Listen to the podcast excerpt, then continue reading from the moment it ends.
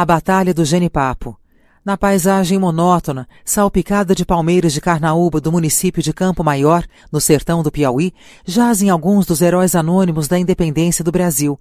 Seus túmulos estão assinalados por centenas de montículos de pedra mal cuidados e sem identificação no matagal que cobre as margens da B R trezentos e quarenta e três, a rodovia que liga a capital Teresina à cidade de Parnaíba, no litoral piauiense.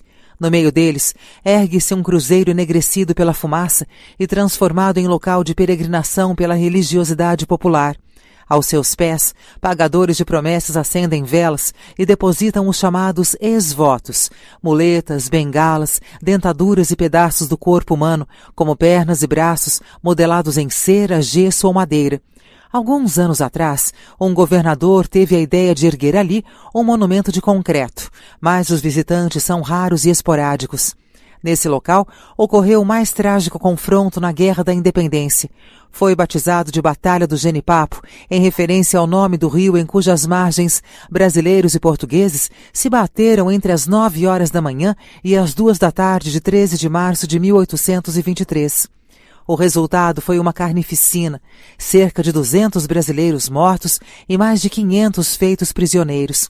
As perdas representaram um terço do improvisado exército brasileiro, composto em sua maioria por vaqueiros, comerciantes, alguns vereadores, um juiz, além de velhos e adolescentes.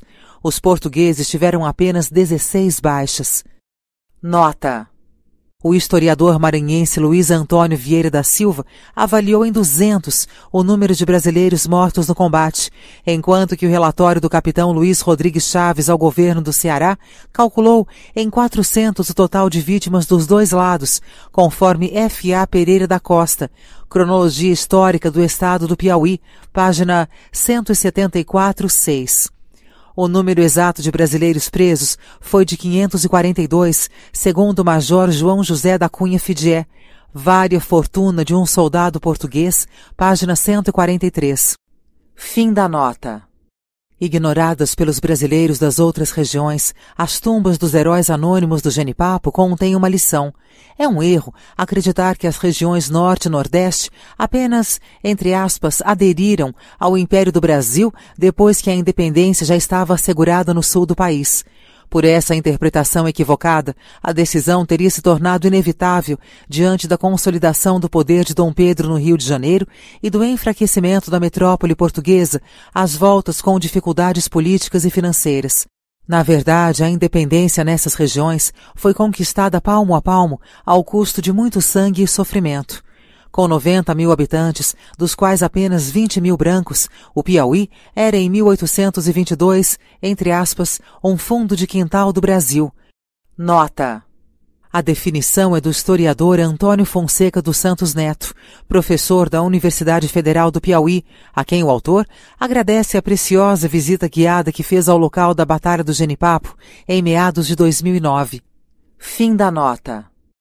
Ao contrário das demais regiões brasileiras, tinha sido colonizado do sertão para o mar. Seus primeiros ocupantes foram os jagunços e vaqueiros. À frente de boiadas semi-selvagens, havia desalojado os índios e ocupado os vastos campos de pecuária do sul da província, para em seguida avançar lentamente pelo sertão até a faixa litorânea que hoje compõe o delta do rio Parnaíba.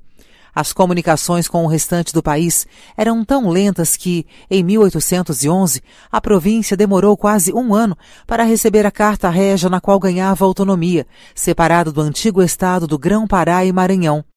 Nota: Abdias Neves, A Guerra do Fidié, página quarenta e dois, seis. Fim da nota. A primeira escola primária na então capital, Oeiras, foi criada só quatro anos mais tarde, em mil oitocentos e quinze. Nota: o governo do Piauí foi transferido de Oeiras para a atual capital, Teresina, em mil oitocentos e cinquenta e dois. Fim da nota. Apesar do isolamento, era também uma região tipicamente brasileira, misturada, miscigenada, sem distinções de raças e cores, como constatara o seu primeiro governador, João Pereira Caldas, em relatório enviado à coroa portuguesa em mil setecentos e setenta e seis. Abre aspas. O meu conceito sobre o préstimo dos homens desta capitania é bem restrito, fecha aspas, afirmou de forma preconceituosa. Abre aspas. Neste sertão, por costume antiquíssimo, a mesma estimação tem brancos, mulatos e pretos, e todos, uns e outros, se tratam com recíproca igualdade, sendo rara a pessoa que se separa deste ridículo sistema. Fecha aspas. Nota. Abdias Neves, A Guerra do Fidié, página trinta e três, seis. Fim da nota. Em mil oitocentos e vinte e dois, esse pedaço de Brasil, simples, longínquo e escassamente povoado, foi confiado pelas Cortes de Lisboa ao major português João José da Cunha Fidié. Nomeado governador das armas do Piauí, Fidié desembarcou em Oeiras no dia oito de agosto, um mês antes do Grito do Ipiranga, com a difícil missão de impedir que os anseios de independência contaminassem o último pedaço da antiga colônia ainda fiel a Portugal.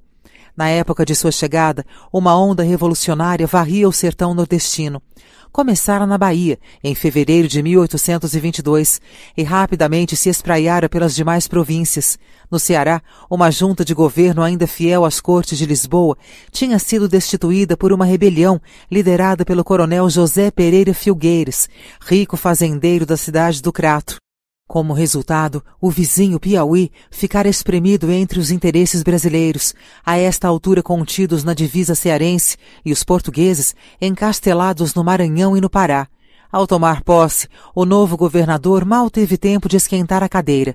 Logo, foi pego de surpresa pela notícia de que no dia dezenove de outubro a Câmara de Parnaíba, no litoral piauiense, havia proclamado sua adesão à causa brasileira em movimento liderado pelo juiz de fora João Cândido de Deus e Silva e pelo coronel Simplício Dias da Silva.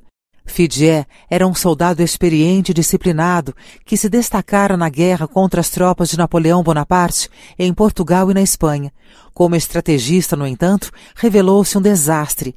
Ao saber da reviravolta em Parnaíba, abandonou a capital Oeiras, alvo natural de um eventual ataque das tropas fiéis a Dom Pedro I, e à frente de mil e cem homens armados, marchou para o norte.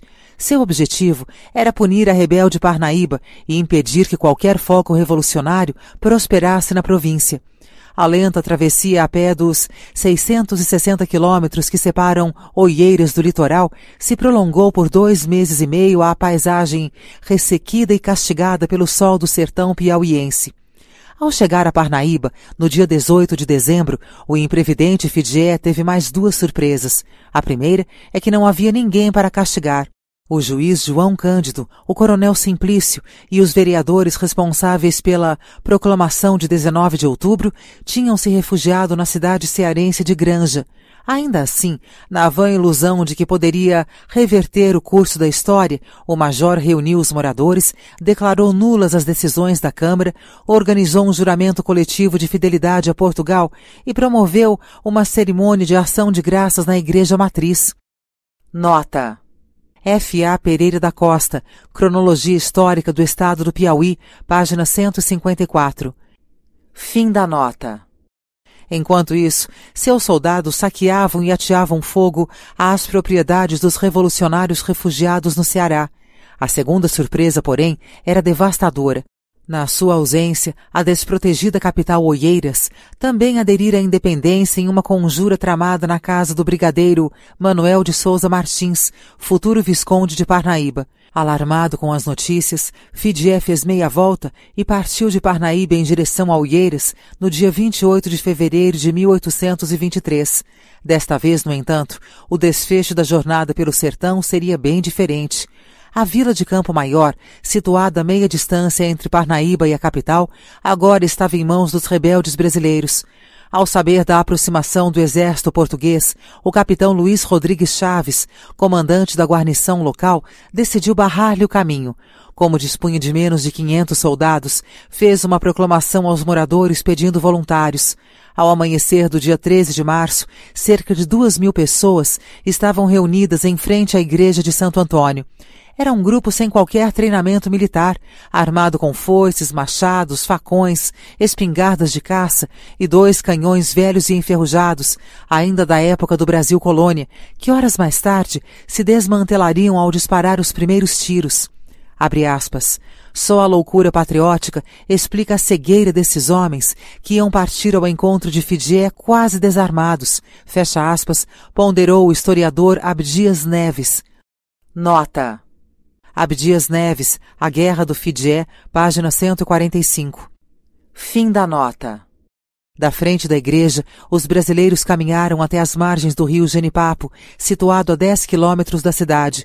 Como o leito do rio estava seco, devido à prolongada estiagem, usaram as touceiras de capim ali remanescentes como trincheiras improvisadas, enquanto as tropas portuguesas se aproximavam na direção contrária.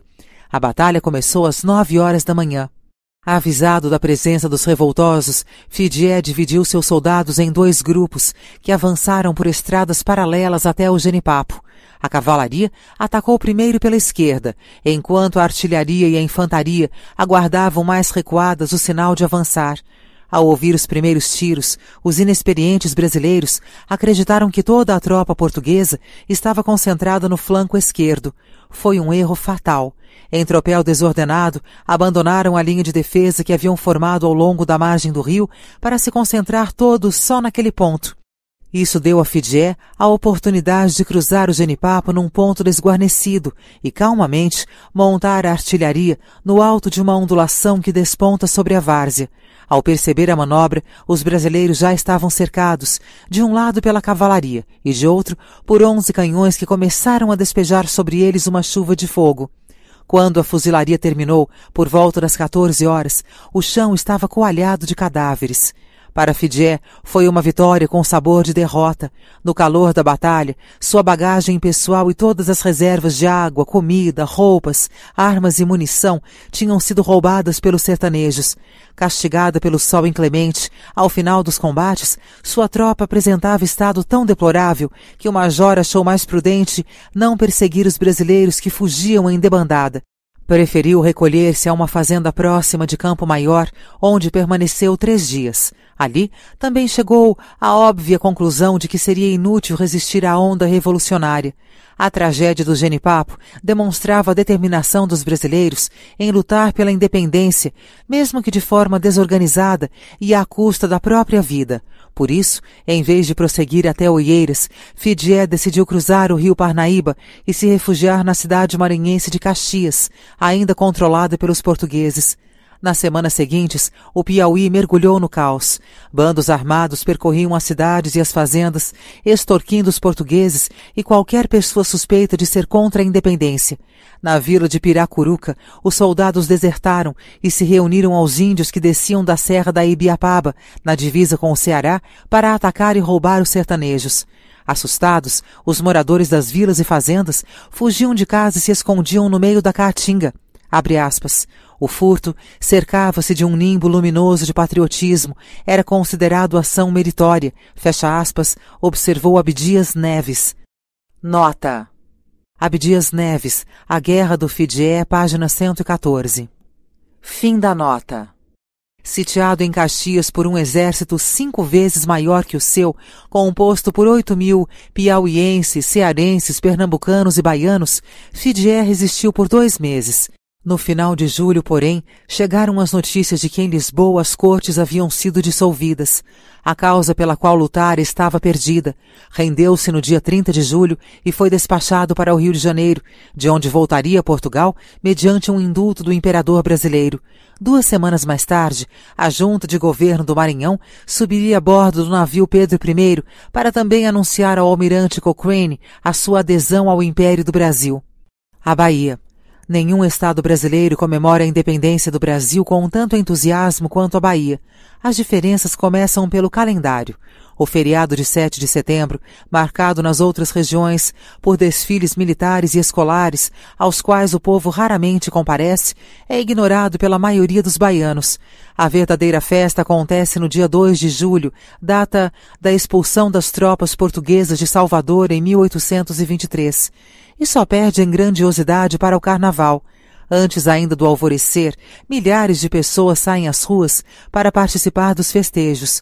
O desfile começa às nove horas com o hasteamento das bandeiras em frente ao Panteão da Independência, no bairro da Lapa, e segue pelas ladeiras estreitas da cidade em direção ao Largo de Campo Grande, aonde só chega ao final da tarde. Em todo o percurso, os moradores enfeitam suas casas, estendem faixas sobre as ruas e reúnem os amigos para celebrar. As alegorias misturam elementos de festa cívica, carnaval e sincretismo religioso. O carro principal mostra o caboclo, símbolo do sentimento nativista, matando uma serpente, representação da tirania portuguesa em mil oitocentos e vinte e dois. Abre aspas. Todo ano, o caboclo aparece com novos adereços incorporados do candomblé, como colares e pulseiras, fecha aspas, conta a presidente do Instituto Geográfico e Histórico da Bahia, Consuelo Pondé, organizadora do desfile junto com a Prefeitura e o Governo do Estado. Abre aspas. É uma prova de que a independência continua viva no coração do povo baiano, fecha aspas. Os baianos têm bons motivos para celebrar. Foram eles os brasileiros que mais lutaram e mais sofreram pela independência. A guerra contra os portugueses na Bahia durou um ano e cinco meses, mobilizou mais de dezesseis mil pessoas só do lado brasileiro e custou centenas de vidas. Foi também ali que o Brasil independente correu mais sério risco de se fragmentar. Depois da expulsão das tropas do general Jorge de Avilés do Rio de Janeiro, em fevereiro de mil oitocentos e vinte e dois, a metrópole portuguesa decidiu concentrar em Salvador todos os seus esforços militares. O objetivo era dividir o Brasil. As regiões sul e sudeste ficariam sob o controle do príncipe regente Dom Pedro. O norte e o nordeste permaneceriam portugueses. Mais do que isso, a metrópole alimentava a esperança de que, uma vez dominada a Bahia, suas tropas poderiam eventualmente atacar o Rio de Janeiro e dali recuperar as demais províncias. A coragem e a determinação dos baianos impediram que isso acontecesse. Abre aspas. A resistência baiana decidiu a unidade nacional, fecha aspas, afirmou o historiador Tobias Monteiro. Nota. Tobias Monteiro, História do Império, a Elaboração da Independência, volume dois, página quinhentos e noventa. Fim da nota. Em mil oitocentos e vinte e dois, a Bahia era um ponto estratégico crucial para a consolidação do nascente Império Brasileiro. Terceira província mais populosa, depois de Minas Gerais e Rio de Janeiro, tinha setecentos e sessenta e cinco mil habitantes, dos quais quinhentos e vinte e quatro mil eram escravos. Uma das cidades mais movimentadas do mundo, Salvador, concentrava uma importante indústria naval, que até então produzira navios para diversas regiões do Império Colonial Português. Era também um grande centro exportador de açúcar, algodão, tabaco e outros produtos agrícolas. Sua principal atividade, no entanto, era o tráfico negreiro. O missionário americano Daniel P. Kidder, que visitaria a capital baiana alguns anos depois, ficou impressionado com a quantidade de escravos nas ruas e com o aspecto geral da cidade, na sua interpretação mais africana do que brasileira. Abre aspas. A Cidade Baixa não é feita para causar boa impressão aos visitantes.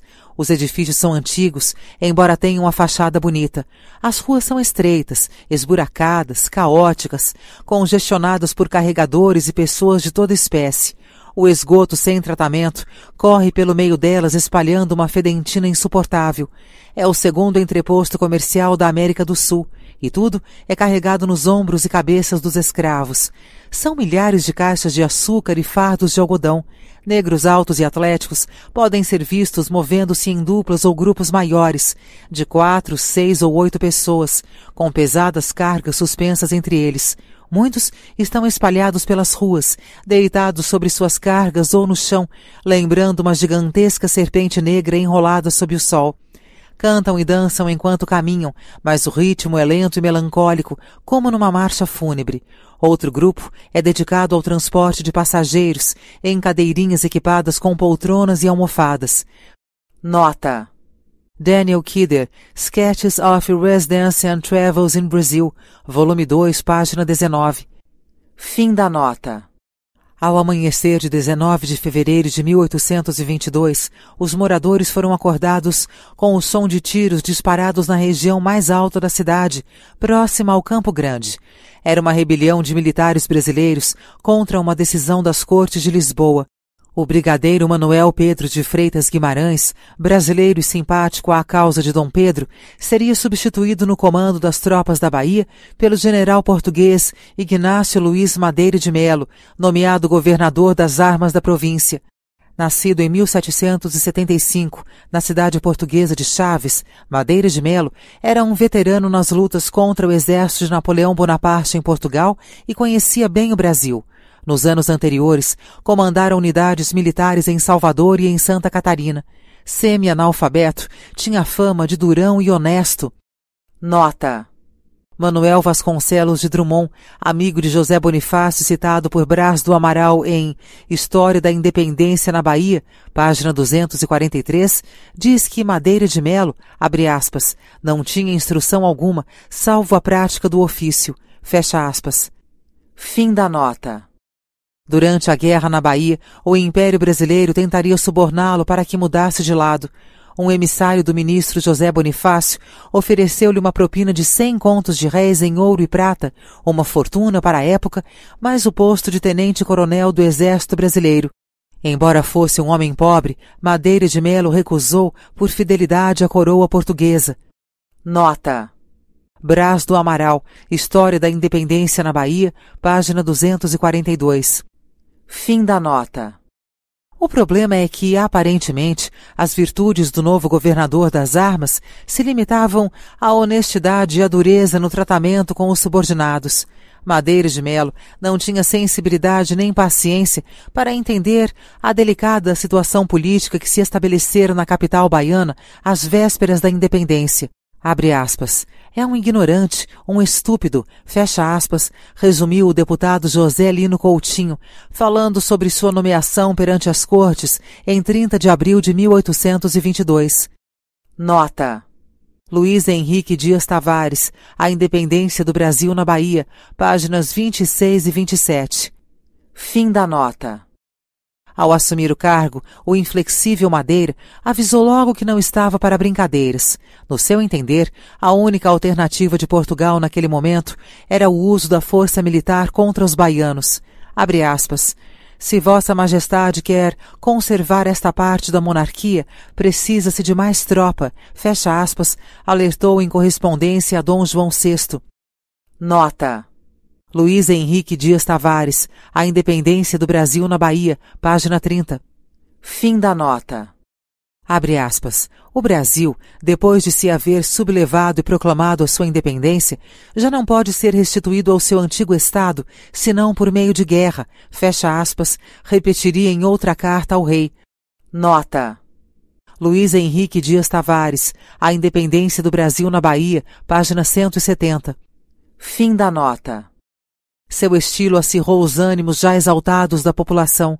Na rebelião do dia dezenove de fevereiro, centenas de oficiais, soldados, milicianos e civis favoráveis à independência se aquartelaram no Forte São Pedro, construção da época da colônia que ainda hoje abriga uma unidade militar em Salvador.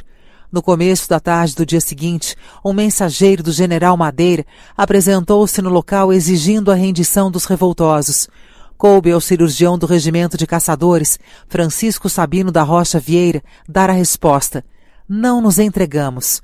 Sabino era um mulato de olhos claros, bom orador, médico e jornalista, dono de uma grande biblioteca e fanático pelas ideias da Revolução Francesa.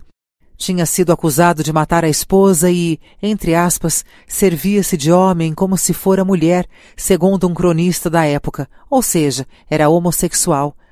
Nota: Mary Del Priore, Condessa de Barral, A Paixão do Imperador, páginas noventa e cinco e noventa e seis. Fim da nota.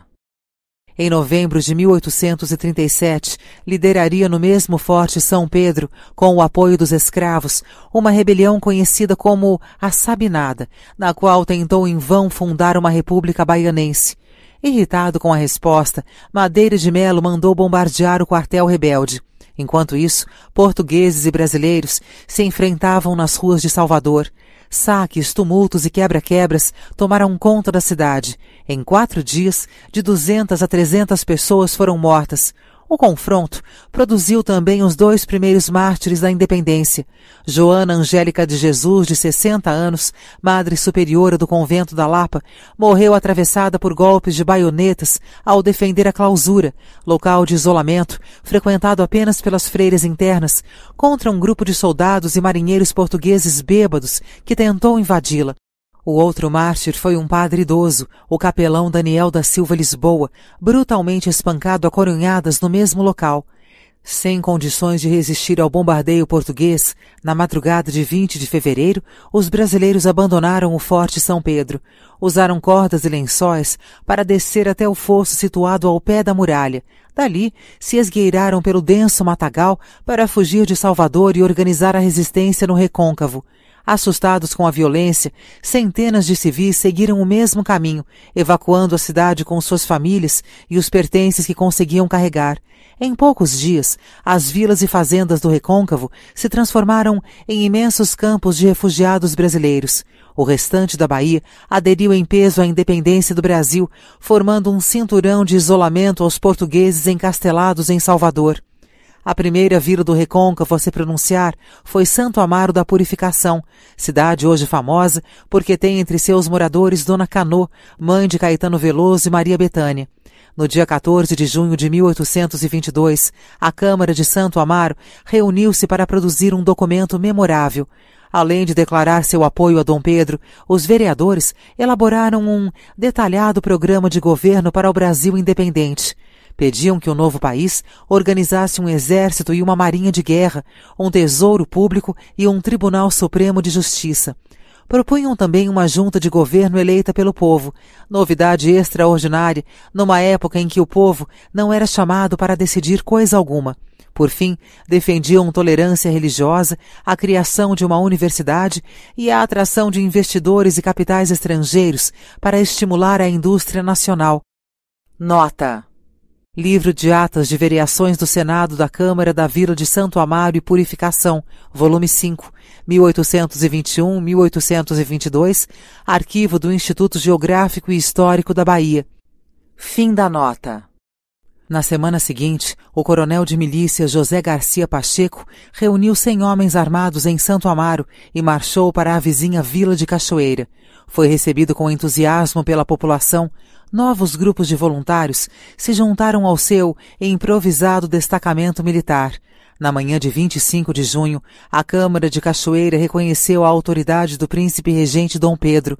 Os moradores se reuniram para comemorar na atual Praça da Aclamação, onde foi feita a leitura da ata dos vereadores, seguida de um Te Deum na Igreja Matriz. A festa, porém, foi interrompida por tiros disparados de uma canhoneira portuguesa estacionada no rio Paraguaçu, em frente à cidade. Portugueses entrincheirados em suas casas também abriram fogo contra as pessoas que se aglomeravam nas ruas. Um tiro de canhão ricocheteou na coluna de uma casa colonial e matou um soldado que tocava tambor no meio da multidão. O tiroteio continuou durante três dias. Na primeira noite, a canhoneira portuguesa despejou contínuas rajadas de metralha sobre as casas dos brasileiros. Na escuridão era fácil identificá-las, porque os moradores haviam colocado lanternas acesas nas janelas para celebrar a decisão da Câmara. Quando o dia amanheceu, a situação se inverteu. Uma improvisada flotilha de canoas e pequenos barcos de pesca cercou a canhoneira de todos os lados. Na falta de equipamentos mais modernos, os brasileiros usavam espingardas de caça e um canhão antiquíssimo, exibido até então como relíquia na praça da cidade.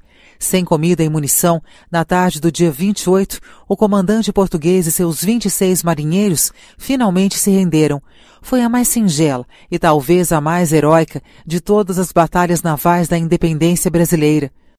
Nota: Brás do Amaral, História da Independência na Bahia, página cento e setenta e três, sete. Fim da nota. As notícias dos acontecimentos na Bahia repercutiram em todo o Brasil. Na manhã chuvosa de vinte e um de maio de mil oitocentos e vinte e dois, os baianos residentes no Rio de Janeiro mandaram celebrar uma missa fúnebre na igreja de São Francisco de Paula pelos mortos de fevereiro. Dom Pedro e a princesa Leopoldina compareceram em roupas de luto. Três dias depois, uma comissão de baianos foi ao Palácio de São Cristóvão para assegurar a fidelidade da província ao príncipe regente.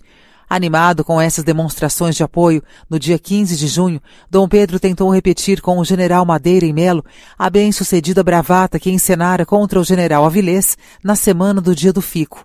Em uma carta régia ordenou, abre aspas, como príncipe regente deste reino, do qual jurei ser defensor perpétuo, que embarqueis para Portugal com a tropa que dali tão impoliticamente foi mandada, fecha aspas. Madeira de Melo fez de conta que não era com ele. Em vez de acatar as ordens do príncipe, fortificou a capital baiana, decretou lei marcial e ficou aguardando os reforços prometidos por Lisboa. Do lado brasileiro, a euforia dos momentos iniciais logo deu lugar à preocupação. Apesar do entusiasmo das decisões tomadas em Santo Amaro, Cachoeira e cidades vizinhas, faltavam recursos e organização ao exército brasileiro. Os soldados estavam descalços, famintos e com os soldos atrasados. Muitos morriam de tifo e impaludismo, febres endêmicas no recôncavo.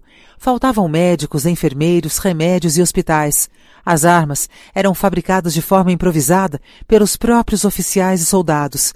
Nas trincheiras encharcadas pela chuva, os combatentes eram atacados por um verme chamado bicho de pé, entre aspas, não só nos pés, mas em todo o corpo, segundo uma testemunha. Nota: Luiz Henrique Dias Tavares, A Independência do Brasil na Bahia, página duzentos e sete. Fim da nota. Na tentativa de dar alguma ordem ao caos, no dia seis de julho, as autoridades do Recôncavo decidiram criar uma comissão administrativa da Caixa Militar, depois substituída por entidade de nome mais pomposo, Conselho Superior Interino de Governo. O objetivo era arrecadar e fiscalizar fundos, recrutar voluntários e organizar a distribuição de, abre aspas, munições de boca e de guerra necessárias para o prosseguimento da campanha, fecha aspas, segundo os termos da ata da reunião. O comando das operações foi entregue provisoriamente ao tenente-coronel Felisberto Gomes Caldeira, primo e protegido do general Felisberto Caldeira Brant Pontes de Oliveira e Horta, representante do Brasil em Londres e futuro marquês de Barbacena. Batalhões de voluntários foram recrutados às pressas entre agricultores pobres, escravos e crioulos plantadores de cana, fumo e mandioca. O mais famoso foi batizado de Voluntários do Príncipe, mas se tornou conhecido entre os baianos como Batalhão dos Periquitos, pela cor verde usada na gola dos uniformes.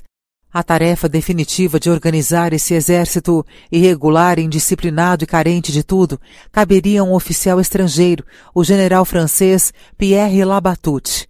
Labatut partiu do Rio de Janeiro para a Bahia no dia dezessete de julho de mil oitocentos e vinte e dois com uma pequena frota sob o comando do comodoro Rodrigo Delamare. Levava mosquetes, canhões, pólvora e duzentos e setenta e quatro oficiais. Delamare tinha ordens para desembarcar o general francês no Recôncavo e entregar as armas e munições às forças brasileiras. Em seguida, deveria bloquear a entrada da Baía de Todos os Santos para evitar que Madeira de Melo recebesse reforços de Portugal. A missão, porém, resultou em fracasso. Ao se aproximar de Salvador, a frota brasileira foi interceptada por seis navios de guerra lusitanos. Por três dias, as duas esquadras navegaram em cursos paralelos, até que Delamare, sem ânimo para entrar em combate, decidiu mudar os planos e seguir para Maceió. Desembarcados no litoral alagoano, Labatut e seus oficiais seguiram até Recife, onde recrutaram mais homens, e só então marcharam para a Bahia numa viagem penosa de quase três meses. Para os portugueses de Salvador foi um alívio. Mal a frota de Delamare sumiu no horizonte, o navio Calypso, trazendo setecentos soldados de Lisboa, entrou no porto sem ser molestado. No dia trinta de outubro, chegaram mais oito navios, com um total de mil e duzentos soldados, protegidos pela nau Dom João sexto, com setenta e quatro canhões, um dos maiores barcos de guerra lusitanos. Abre aspas. A viagem tinha sido uma experiência humilhante, que abria perspectivas sombrias para o futuro do Brasil, fecha aspas, escreveu o historiador inglês Brian Vale sobre a fracassada incursão de Delamare. Nota: Brian Vale, Independence or Death, página onze. Fim da nota. Ao chegar à Bahia, Labatut estabeleceu quartel-general na localidade de Engenheiro Novo e deu um ultimato a Madeira de Melo. Abre aspas. General, um tiro de vossa tropa contra qualquer brasileiro será o sinal de nossa eterna divisão, de nunca mais o Brasil se unir a Portugal.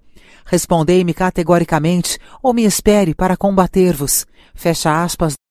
Nota. Luiz Henrique Dias Tavares, A Independência do Brasil na Bahia, página cento e cinquenta e oito. Fim da nota. O Turrão Madeira de Melo obviamente ignorou a mensagem e o francês renovou a ameaça.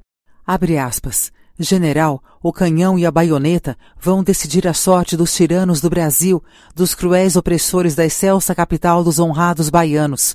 Fecha aspas. Nota.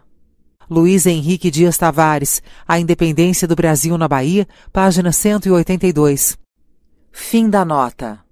Labatut comandou as forças brasileiras por dez meses, mas a nomeação de um oficial estrangeiro para um cargo tão importante causou desconforto na Bahia. O general mal falava a língua portuguesa e insistia em alistar escravos nas tropas brasileiras, medida que os senhores de engenho temiam por acreditar que, uma vez armados, os negros poderiam se voltar contra eles. Nota.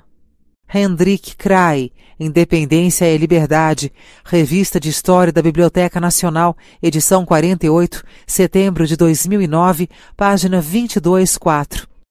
Fim da nota. Cercado de intriga por todos os lados, Labatut acabaria preso e destituído do comando pelos seus próprios oficiais cinco semanas antes do final da guerra. A glória de entrar em Salvador à frente das tropas brasileiras, no dia dois de julho, caberia a seu substituto, o coronel José Joaquim de Lima e Silva. Era tio do jovem Luiz Alves de Lima e Silva, futuro duque de Caxias e atual patrono do Exército Brasileiro, que também participou dos combates na Bahia como tenente-ajudante no batalhão do Imperador. Labatut ainda combateria sob as cores do Império nas revoltas que se seguiram à Independência no Ceará e na Revolução Farroupilha do Rio Grande do Sul. Promovido a marechal de campo, morreu em mil oitocentos e quarenta e nove, aos setenta e três anos, em Salvador. O nome Labatut, porém, se perpetuou de forma curiosa no folclore do sertão nordestino. Na Chapada do Apodi, na divisa entre o Ceará e o Rio Grande do Norte, é usado ainda hoje para designar uma entidade mítica, semelhante ao lobisomem e à caipora em outras regiões do país. Antropófago, o monstro Labatut tem o corpo coberto de pelos longos, pés arredondados e garras afiadas na ponta dos dedos compridos. Nas noites de vento ou de lua cheia, sai pelas ruas e estradas desertas a caça de viajantes solitários. Nota. O autor agradece ao jornalista pernambucano Fred Navarro as contribuições sobre o nome Labatut no folclore nordestino. Fim da nota. Mais bem organizados depois da chegada de Labatut, os brasileiros ainda assim preferiram evitar um confronto direto com os portugueses. Em vez disso, decidiram cercá-los na capital, impedindo que recebessem armas, munição e principalmente alimentos. Com as estradas de acesso à rica e fértil região do Recôncavo bloqueadas por terra, Madeira de Melo só poderia receber ajuda pelo mar. Isso de fato aconteceu durante alguns meses, mas era uma operação cara e arriscada. Enquanto as forças brasileiras cresciam em número e entusiasmo, o comandante português ficava cada vez mais ilhado e refém da ajuda de Lisboa, situada do outro lado do oceano, a quase dez mil quilômetros de distância. Em maio de mil oitocentos e vinte e três, também essa rota de suprimentos seria fechada com a entrada em cena do almirante Cochrane e sua esquadra de mercenários e patriotas brasileiros. Os preços dispararam e a fome assolou a população de Salvador. Uma galinha viva, que no Rio de Janeiro era comprada por oitocentos e oitenta réis, custava na Bahia cinco vezes mais, quatro mil e oitocentos réis. Pelo preço de um ovo, comprava-se uma dúzia em outras regiões. Nota. Os preços em Salvador são de Luiz Henrique Dias Tavares, A Independência do Brasil na Bahia, página duzentos e dez. A comparação com os valores no Rio de Janeiro é do relatório da viagem da família imperial a Paquetá, no acervo do Museu Imperial de Petrópolis. Fim da nota. Abre aspas. As nossas privações vão crescendo porque não entra para a cidade gênero algum de primeira necessidade. Fecha aspas. Queixou-se Madeira de Melo ao rei Dom João sexto. Nota. Luiz Henrique Dias Tavares, A Independência do Brasil na Bahia, página cento e vinte e um. Fim da nota. Por duas vezes, os portugueses tentaram romper o cerco brasileiro. A primeira ocorreu no dia oito de novembro de mil oitocentos e vinte e dois, na localidade de Pirajá, a dez quilômetros do centro de Salvador. O resultado foi a maior batalha dessa guerra. O confronto durou dez horas e envolveu cerca de dez mil brasileiros e portugueses. Entre os combatentes estava a mais famosa heroína da independência. Nascida em Feira de Santana, filha de lavradores pobres, Maria Quitéria de Jesus tinha trinta anos quando a Bahia começou a pegar em armas contra os portugueses. Apesar da proibição de mulheres nos batalhões de voluntários, decidiu alistar-se às escondidas. Cortou os cabelos, amarrou os seios, vestiu-se de homem e incorporou-se às fileiras brasileiras com o nome de Soldado Medeiros. Duas semanas depois foi descoberta pelo pai, que tentou levá-la à força de volta para casa. Os colegas de quartel, já impressionados com a habilidade com que Maria Quitéria manejava armas, imploraram para que ela ficasse. O oficial comandante concordou, mas impôs uma condição. Em vez da farda masculina, ela usaria um saiote à moda escocesa. Maria Quitéria participou de pelo menos três combates e em todos se destacou pela bravura. Antes de ser destituído do comando, o general Labatut lhe conferiu o posto de primeiro cadete. Nota: Luiz Henrique Dias Tavares, A Independência do Brasil na Bahia, página duzentos e vinte e quatro. Fim da nota. Seu substituto, o coronel Lima e Silva, prestou-lhe uma homenagem em público descrevendo suas façanhas. Abre aspas. Apresentou feitos de grande heroísmo, avançando de uma vez por dentro de um rio, com água até os peitos, sobre uma barca que batia renhidamente nossas tropas. Fecha aspas, assinalou. A suprema glória, no entanto, viria no dia vinte de agosto, quando Maria Quitéria foi recebida no Rio de Janeiro pelo imperador Pedro primeiro e condecorada com a Ordem do Cruzeiro. A inglesa Maria Graham, que a conheceu na ocasião, descreveu-a como viva, de inteligência clara e percepção aguda, e acrescentou: nada se observa de masculino nos seus modos, antes os possui gentis e amáveis. Nota: Maria Graham, Diário de uma Viagem ao Brasil, páginas trezentos e quarenta e nove e trezentos e cinquenta. Fim da nota. De volta à Bahia, Maria Quitéria casou-se com um antigo namorado, o agricultor Gabriel Pereira de Brito, com quem teve uma filha. Morreu em Salvador aos sessenta e um anos. A Batalha do Pirajá também deu origem a um mito. É a história do corneteiro Luiz Lopes. Segundo o relato do historiador Tobias Monteiro, a certa altura do confronto, os brasileiros estavam em grande desvantagem, correndo o risco de serem massacrados pelos portugueses. Acreditando que a batalha estivesse perdida, o major José de Barros Falcão de Lacerda teria ordenado a Luiz Lopes o toque de recuar. Por engano, no entanto, o corneteiro fez exatamente o contrário e inverteu o toque para cavalaria avançar e degolar. Obviamente, não havia qualquer regimento de cavalaria pronto para entrar em ação, mas o toque assustou os portugueses, que teriam fugido desordenadamente, dando a vitória ao exército brasileiro. A façanha, boa demais para ser verdade, nunca foi comprovada. Uma segunda tentativa de romper o cerco brasileiro ocorreu na manhã de sete de janeiro de mil oitocentos e vinte e três. Foi um ataque cerrado à ilha de Itaparica, comandada pelo próprio chefe da Armada Portuguesa, almirante João Félix Pereira de Campos, recém-chegado de Lisboa.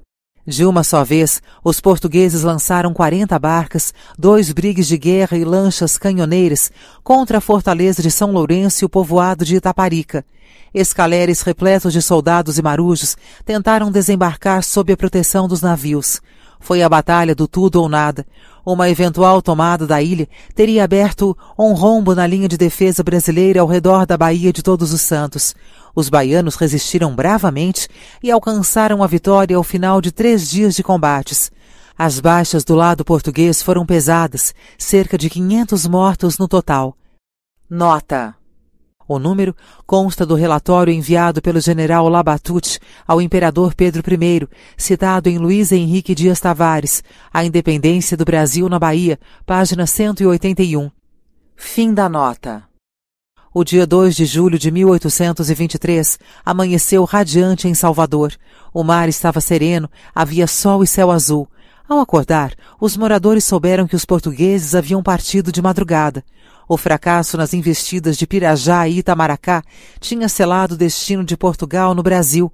trezentos anos depois da chegada de Pedro Álvares Cabral a Porto Seguro, a esquadra lusitana singrava os mesmos mares de volta para casa. Deixava para trás uma colônia que em três séculos se enriquecera e prosperara até o ponto de se tornar um país independente. Apesar da pressa do embarque, Madeira de Melo não deixou ninguém para trás, nenhum soldado, nenhum ferido ou doente. Ao partir, levava entre dez mil e doze mil pessoas. Nota: o cálculo é de Brás do Amaral, História da Independência na Bahia, página quatrocentos e quarenta e sete. Fim da nota. Curiosamente, era o mesmo número que havia cruzado o Atlântico rumo a Salvador treze anos antes com a família real portuguesa. Ali mesmo, ao chegar em mil oitocentos e oito, o príncipe regente Dom João decretara a abertura dos portos, iniciando o processo irreversível de separação entre Brasil e Portugal. Os primeiros soldados brasileiros entraram na cidade ainda pela manhã. Nem de longe lembravam um exército vitorioso. Eram, abre aspas, homens descalços e quase nus, mostrando na miséria dos andrajos a grandeza de seus sacrifícios, fecha aspas, segundo a descrição do historiador Inácio Ascioli de Cerqueira e Silva. Nota: citado em Luiz Henrique Dias Tavares, A Independência do Brasil na Bahia, página duzentos e dezenove. Fim da nota. Foram recebidos com festa pelos moradores, e com festa ainda são lembrados todos os anos no dia dois de julho. A Bahia decidiu o futuro do Brasil na sua forma atual, mas a festa do dois de julho é hoje praticamente desconhecida pelos brasileiros das outras regiões.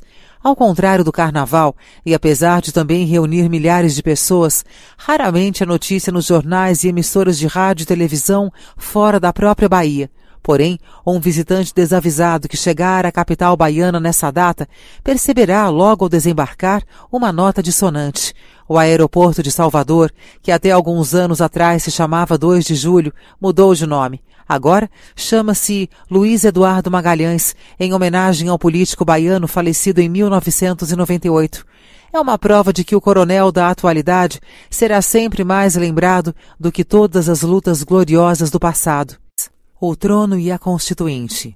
O dia doze de outubro de mil oitocentos e vinte e dois, data da aclamação do imperador Pedro primeiro, amanheceu nublado e chuvoso no Rio de Janeiro, mas nem a chuva nem as rajadas de vento conseguiram atrapalhar a primeira grande festa cívica do Brasil independente.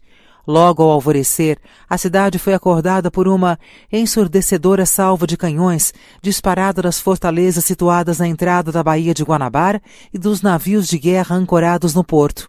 Às nove horas chegaram ao Campo de Santana, hoje também denominado Praça da República, duas brigadas do Exército. Uma delas era comandada pelo brigadeiro José Maria Pinto Peixoto, aquele mesmo que o príncipe mandara prender e soltar na famosa viagem a Minas Gerais no começo do ano.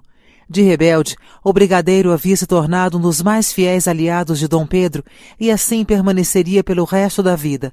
As ruas estavam ocupadas pela multidão e das varandas pendiam colchas, toalhas bordadas e outros adereços. Os moradores colocaram suas melhores roupas e saíram às janelas para ver o espetáculo. Abre aspas. Senhoras que, pela elegância de seus vestidos, em que sobressaíam as cores verde, amarelo e riqueza de enfeites, ofereciam uma cena capaz de despertar sentimentos de alvoroço na alma mais tíbia, fecha aspas, descreveu o jornal O Espelho. Nota: a descrição da cerimônia é baseada em Octávio Tarquínio de Souza, A Vida de Dom Pedro primeiro, volume dois, página sessenta e seis. Fim da nota. No centro da praça foi erguido um palacete especialmente para a ocasião. Ostentava os novos símbolos nacionais criados por decreto de Dom Pedro no dia dezoito de setembro. Em verde e amarelo, o escudo das armas e o distintivo, também chamado de top nacional, combinavam elementos da heráldica portuguesa, como a esfera armilar, representação da abóboda celeste do Império, e a cruz da Ordem de Cristo, com motivos tropicais, um ramo de café e outro de tabaco ao redor de um campo verde. Era uma simbologia de duplo sentido. O verde representava as florestas, mas também era a cor da tradição no escudo da Real Família de Bragança. O amarelo remetia simultaneamente ao ouro do Brasil e à cor da Casa de Lorena, usada na Áustria pelos Habsburgo da Imperatriz Leopoldina. Nota: Lilia Moritz Schwarcz, A Longa Viagem da Biblioteca dos Reis, página trezentos e oitenta e oito. Fim da nota. Dom Pedro saiu do Palácio da Quinta da Boa Vista, em São Cristóvão, às dez horas, acompanhado por Dona Leopoldina e pela filha mais velha do casal, a princesa Maria da Glória, então com três anos. O novo imperador completava vinte e quatro anos naquele dia, quinze dos quais havia passado no Brasil. A guarda de honra, composta por soldados paulistas e fluminenses, abria o cortejo precedida por oito batedores. A cor e o desenho dos uniformes inspiravam-se na vestimenta do exército austríaco. Seguiam-se três rapazes representando a diversidade racial brasileira, um índio, um mulato e um negro. Atrás vinha o coche imperial, ladeado por quatro pajens e escoltado por mais um destacamento da guarda de honra. Dois carros com autoridades e camaristas do palácio fechavam o séquito. Ao chegar ao Campo de Santana, Dom Pedro foi recebido com gritos e vivas da multidão.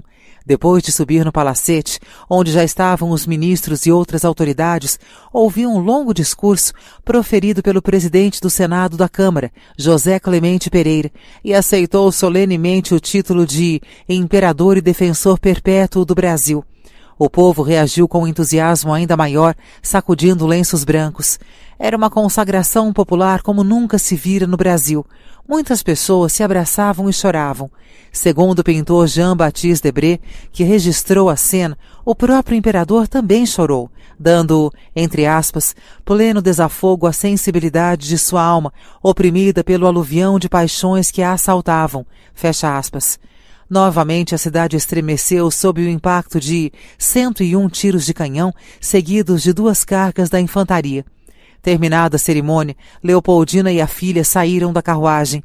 Dom Pedro preferiu usufruir por completo a nova condição de herói nacional. Seguiu a pé no meio da multidão, apesar da ameaça de chuva. Caminhou até a Capela Imperial, debaixo de um palio sustentado por representantes de várias câmaras e acompanhado da guarda de honra, juízes, funcionários públicos e pessoas do povo. No percurso, passou por cinco arcos triunfais, enquanto, entre aspas, nuvens de flores eram jogadas de todas as janelas, segundo uma testemunha. Ao chegar à igreja, foi saudado pelo bispo e assistiu ao Te Deum, ritual de ação de graças. A etapa seguinte aconteceu no Paço Imperial, localizado na atual Praça quinze, onde foi novamente recebido por uma salva de cento e um disparos de canhões. Por fim, a cerimônia do beijamão, uma antiga tradição da monarquia portuguesa, na qual os súditos faziam fila para beijar a mão do soberano e prestar-lhe homenagem. A festa se repetiria no dia primeiro de dezembro, data da coroação de Dom Pedro. O imperador apareceu sob uma túnica verde, calçando botas de montaria, de cano longo até os joelhos e esporas, e usando um manto azul em forma de poncho forrado de cetim e bordado em ouro. Uma murça, pequena capa sobre os ombros, presa por um cordão ao redor do pescoço, feita com papos de tucano, lembrava a arte plumária dos indígenas brasileiros. Nota: Lilia Moritz Schwarcz, A Longa Viagem da Biblioteca dos Reis, página trezentos e noventa. Fim da nota. Mais uma vez, a escolha das cores e datas revelava o cuidado em sinalizar uma ruptura sob controle. O dia primeiro de dezembro era também o aniversário da Real Família de Bragança. Fora nessa data, em mil seiscentos e quarenta, ao fim de sessenta anos da União Ibérica com a Espanha, que o primeiro rei da dinastia, Dom João quarto, chegara ao trono português. A mensagem, portanto, era clara. O Brasil separava-se de Portugal, mas os vínculos que ligavam a monarquia nos dois países se mantinham. Proclamada a independência, aclamado e coroado imperador, ainda pairavam muitas incertezas e preocupações no horizonte do novo Brasil. O ambiente estava mais para confronto do que para celebrações. O império era novo e frágil, observou o historiador britânico Brian Vale. Abre aspas. Sob o clima de euforia pela vitória, resistiam as tensões políticas e um incipiente republicanismo. Fecha aspas. Nota: Brian Vale, Independence or Death, página cento e sessenta. Fim da nota. Na prática, haveria duas guerras em andamento nos anos que se seguiram ao Grito do Ipiranga, uma externa e outra interna. A primeira, resultante do choque de interesses entre brasileiros e portugueses, iria se resolver nos campos de batalha, como se viu nos capítulos anteriores, e depois em negociações diplomáticas. A outra guerra seria entre os próprios brasileiros, em razão das profundas diferenças de opinião a respeito da forma de organizar e conduzir o novo país. Monarquistas absolutos e liberais, republicanos e federalistas, abolicionistas e escravagistas, entre outros grupos, se confrontariam pela primeira vez na Assembleia Geral Constituinte Legislativa, cujo objetivo era organizar o novo país. Ali apareceriam os temas que dominariam a arena política do primeiro reinado e também reivindicações inteiramente novas, como liberdade religiosa e de pensamento, direitos individuais e de propriedade, imprensa sem censura, governo firmado no consentimento geral. A Constituição seria afiadora de um novo pacto social, expressão igualmente nova no vocabulário político brasileiro. Nota: Octávio Tarquínio de Souza, A Vida de Dom Pedro I, volume um, página cento e setenta e oito. Fim da nota.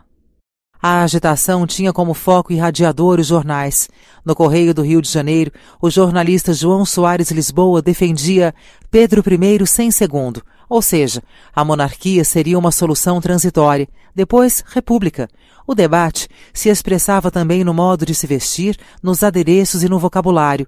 O laço verde e amarelo, adotado após o Grito do Ipiranga, defendia a fronteira entre brasileiros e portugueses. O uso de uma flor na lapela, a sempre viva, indicava adesão às ideias republicanas e federalistas. Outra flor, a camélia, era o símbolo dos abolicionistas. O chapéu de palha, feito de taquaruçu, expressava o espírito nativista mais exaltado. Custava três patacas, ou novecentos e sessenta réis, enquanto o chapéu de feltro redondo, de fabricação europeia, símbolo do Partido Moderado, chegava ao Rio de Janeiro por oito mil réis. Deputados constituintes usavam casaca e chapéu redondo de copa alta. Era a indumentária da aristocracia brasileira. Os portugueses eram chamados de pés de chumbo, chumbáticos, chumbistas ou chumbeiros. Retrucavam chamando os brasileiros de cabras. Havia ainda os corcundas, definição dos absolutistas, opositores dos constitucionais. Nota: para a simbologia dos nomes e adereços, ver Lúcia Maria Bastos Pereira das Neves, Corcundas e Constitucionais, A Cultura Política da Independência, mil oitocentos e vinte a mil oitocentos e vinte e dois. Fim da nota. Convocada por Dom Pedro em junho de mil oitocentos e vinte e dois, a Constituinte só seria instalada um ano mais tarde, no dia três de maio de mil oitocentos e vinte e três, mas acabaria dissolvida seis meses depois, em doze de novembro. Entre a convocação e a dissolução foram dezoito meses de tumulto, em que as paixões políticas brasileiras se expressaram pela primeira vez de forma desenfreada. As discussões giravam em torno do papel do imperador.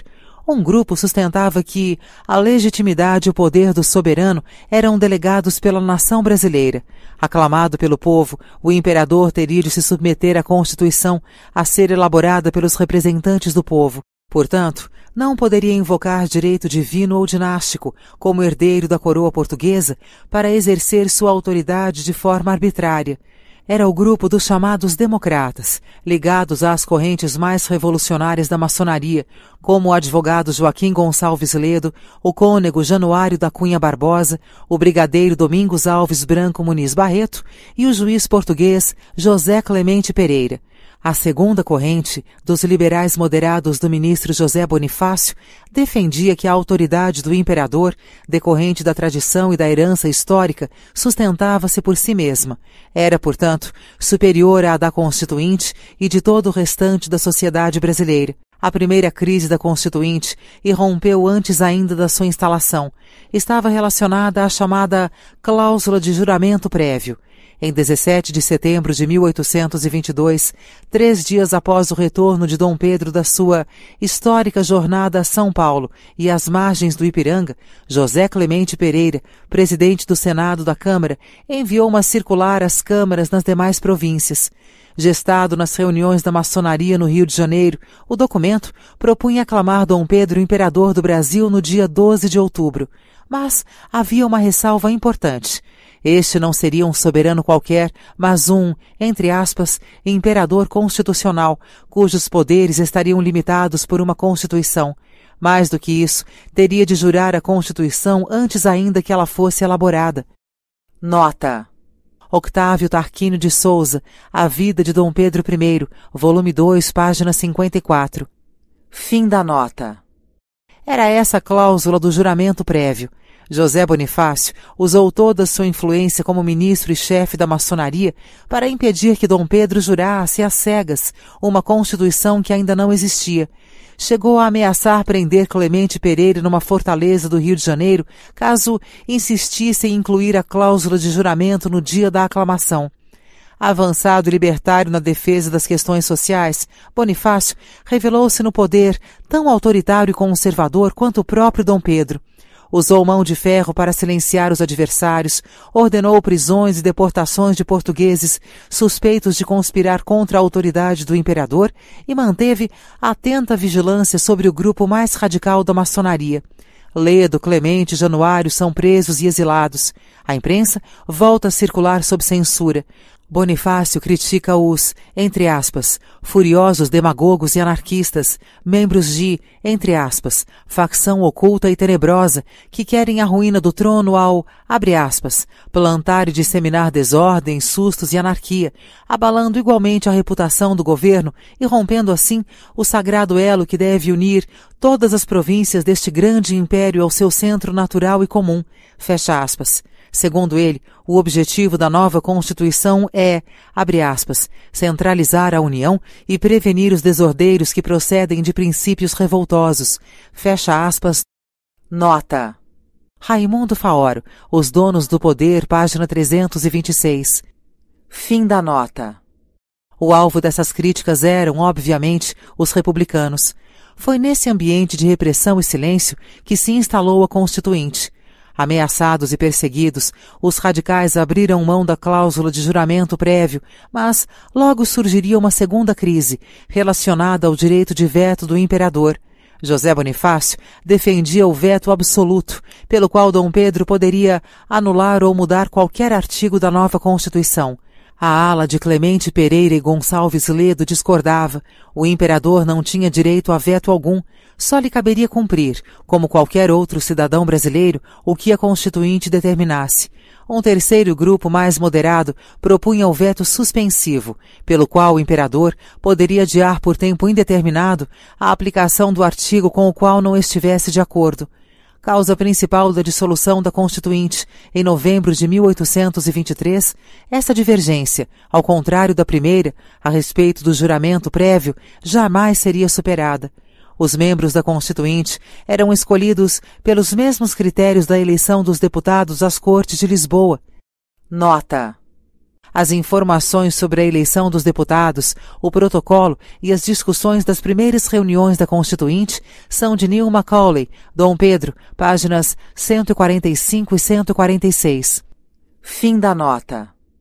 Os eleitores eram apenas os homens livres, com mais de vinte anos, pelo menos um ano de residência na localidade em que viviam e proprietários de terra. Cabia a eles escolher um colégio eleitoral que, por sua vez, indicava os deputados de cada região. Estes tinham de saber ler e escrever, possuir bens e, entre aspas, virtudes. Numa época em que a taxa de analfabetismo alcançava noventa e nove por cento da população, só um entre cem brasileiros era elegível. No caso de nascidos em Portugal, tinham de residir pelo menos doze anos no Brasil. Do total de cem deputados eleitos, só oitenta e nove tomaram posse.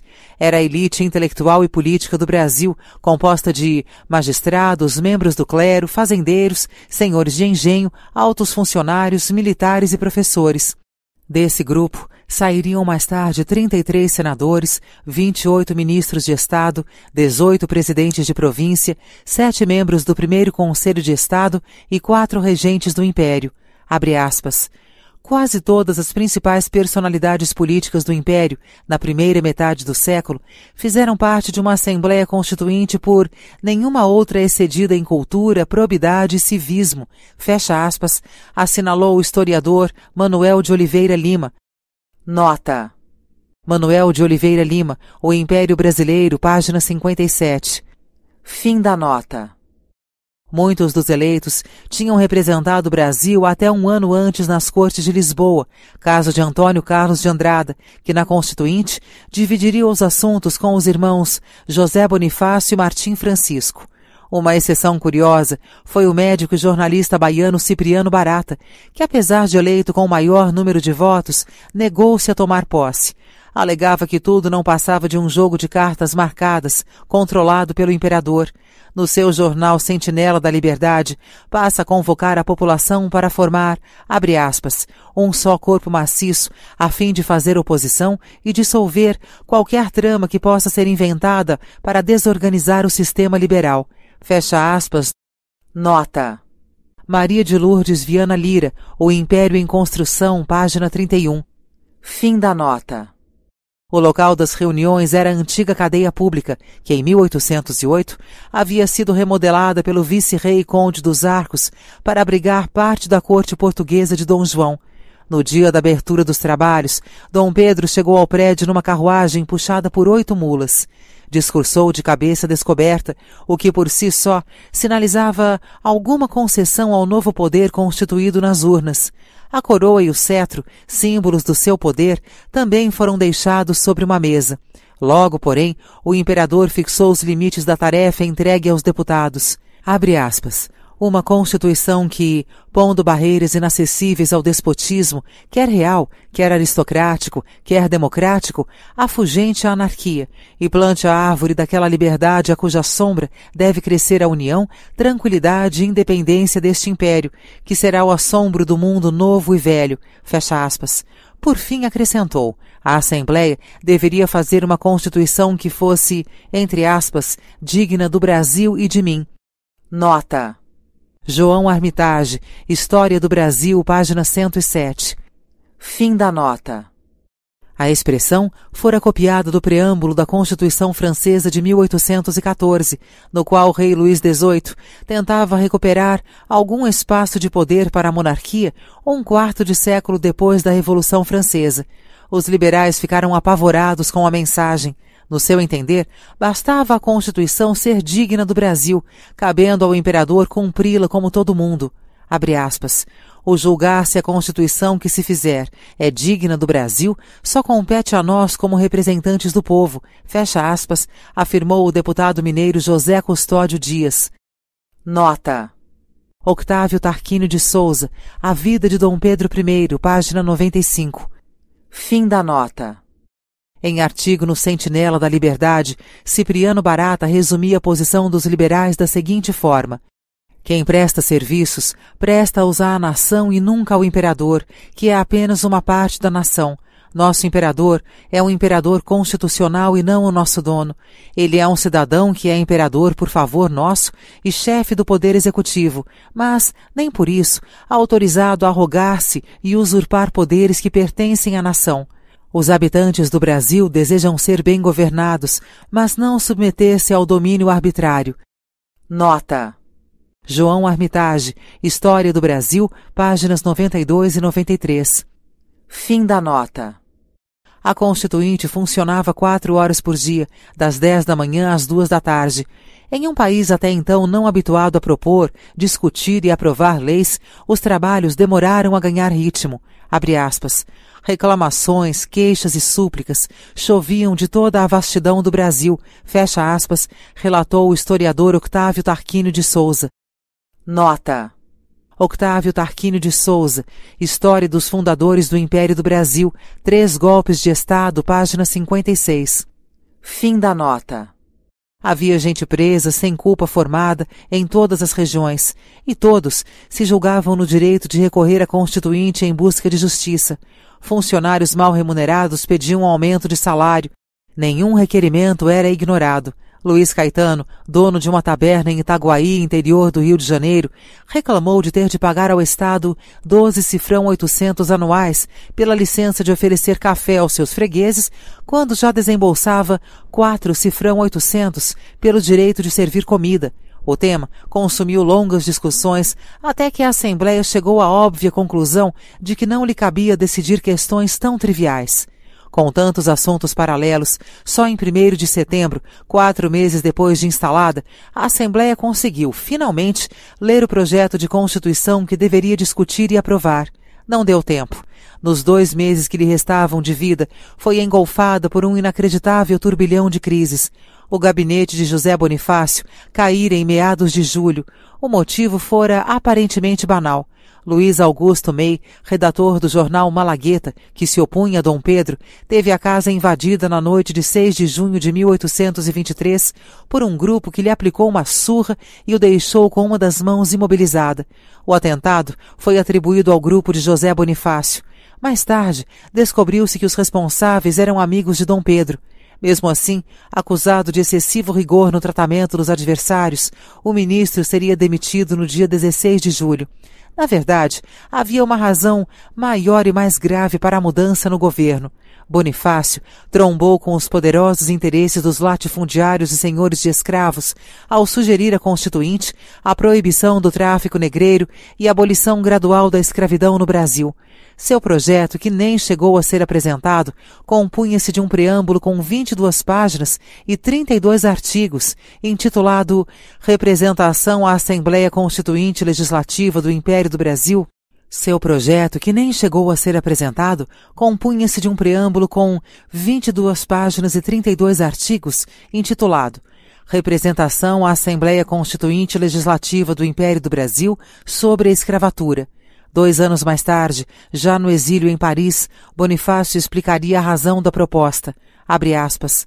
A necessidade de abolir o comércio de escravatura e de emancipar gradualmente os atuais cativos é tão imperiosa que julgamos não haver coração brasileiro tão perverso ou tão ignorante que a negue ou desconheça. Qualquer que seja a sorte futura do Brasil, ele não pode progredir e civilizar-se sem cortar, o quanto antes, pela raiz este cancro moral, que lhe rói e consome as últimas potências de vida e que acabará por lhe dar morte desastrosa. Nota. Representação à Assembleia Constituinte Legislativa do Império do Brasil sobre a Escravatura em Obras Científicas, Políticas e Sociais de José Bonifácio de Andrada e Silva, volume dois, página cento e dezessete a cinquenta e oito. Fim da nota. Bonifácio, obviamente, cometeu um erro de cálculo. Acreditou que, uma vez silenciados os radicais republicanos e preservado o poder do imperador, conseguiria avançar nas reformas sociais de que, em sua opinião, o Brasil tanto necessitava para se considerar uma nação plenamente soberana. Era uma ilusão.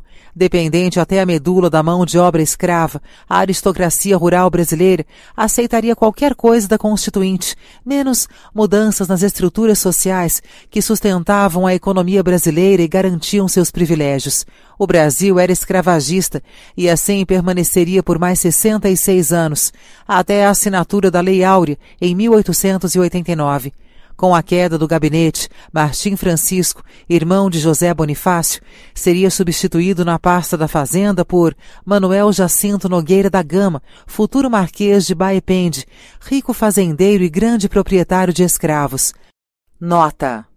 Francisco de Assis Barbosa, José Bonifácio e seu papel na Independência, em Obras Científicas, Políticas e Sociais de José Bonifácio de Andrada e Silva, volume três, página vinte e dois. Fim da nota. Fora do ministério, Bonifácio e os irmãos se bandearam imediatamente para a oposição. Juntos criaram o jornal O Tamoio, que passou a fazer pesadas críticas ao governo, o que contribuiu para azedar ainda mais as relações da Constituinte com o imperador. As horas que antecederam o fechamento da Constituinte passaram para a história como, entre aspas, a noite da agonia. No dia onze de novembro, os deputados declararam-se em sessão permanente numa derradeira tentativa de resistir às pressões de Dom Pedro e da tropa que cercava o edifício. Todos passaram a noite em claro. Às onze horas da manhã seguinte, o ministro do Império, Francisco Vilela Barbosa, coronel do Exército, entrou no recinto. Sua indumentária indicava o desfecho do grande drama. Estava fardado de espada na cintura. O deputado baiano Francisco G. Acaiaba de Montezuma perguntou quais eram as exigências do imperador. restrição à liberdade de imprensa e expulsão dos Andrada da Constituinte, respondeu Vilela. Os deputados recusaram. Duas horas depois, chegou um oficial com a ordem do imperador. A Assembleia estava dissolvida porque, entre aspas, perjurara o seu solene juramento de salvar o Brasil, segundo a justificativa de Dom Pedro. Antônio Carlos, última voz a se pronunciar no recinto, avisou: já não temos o que fazer aqui. O que resta é cumprir o que Sua Majestade ordena.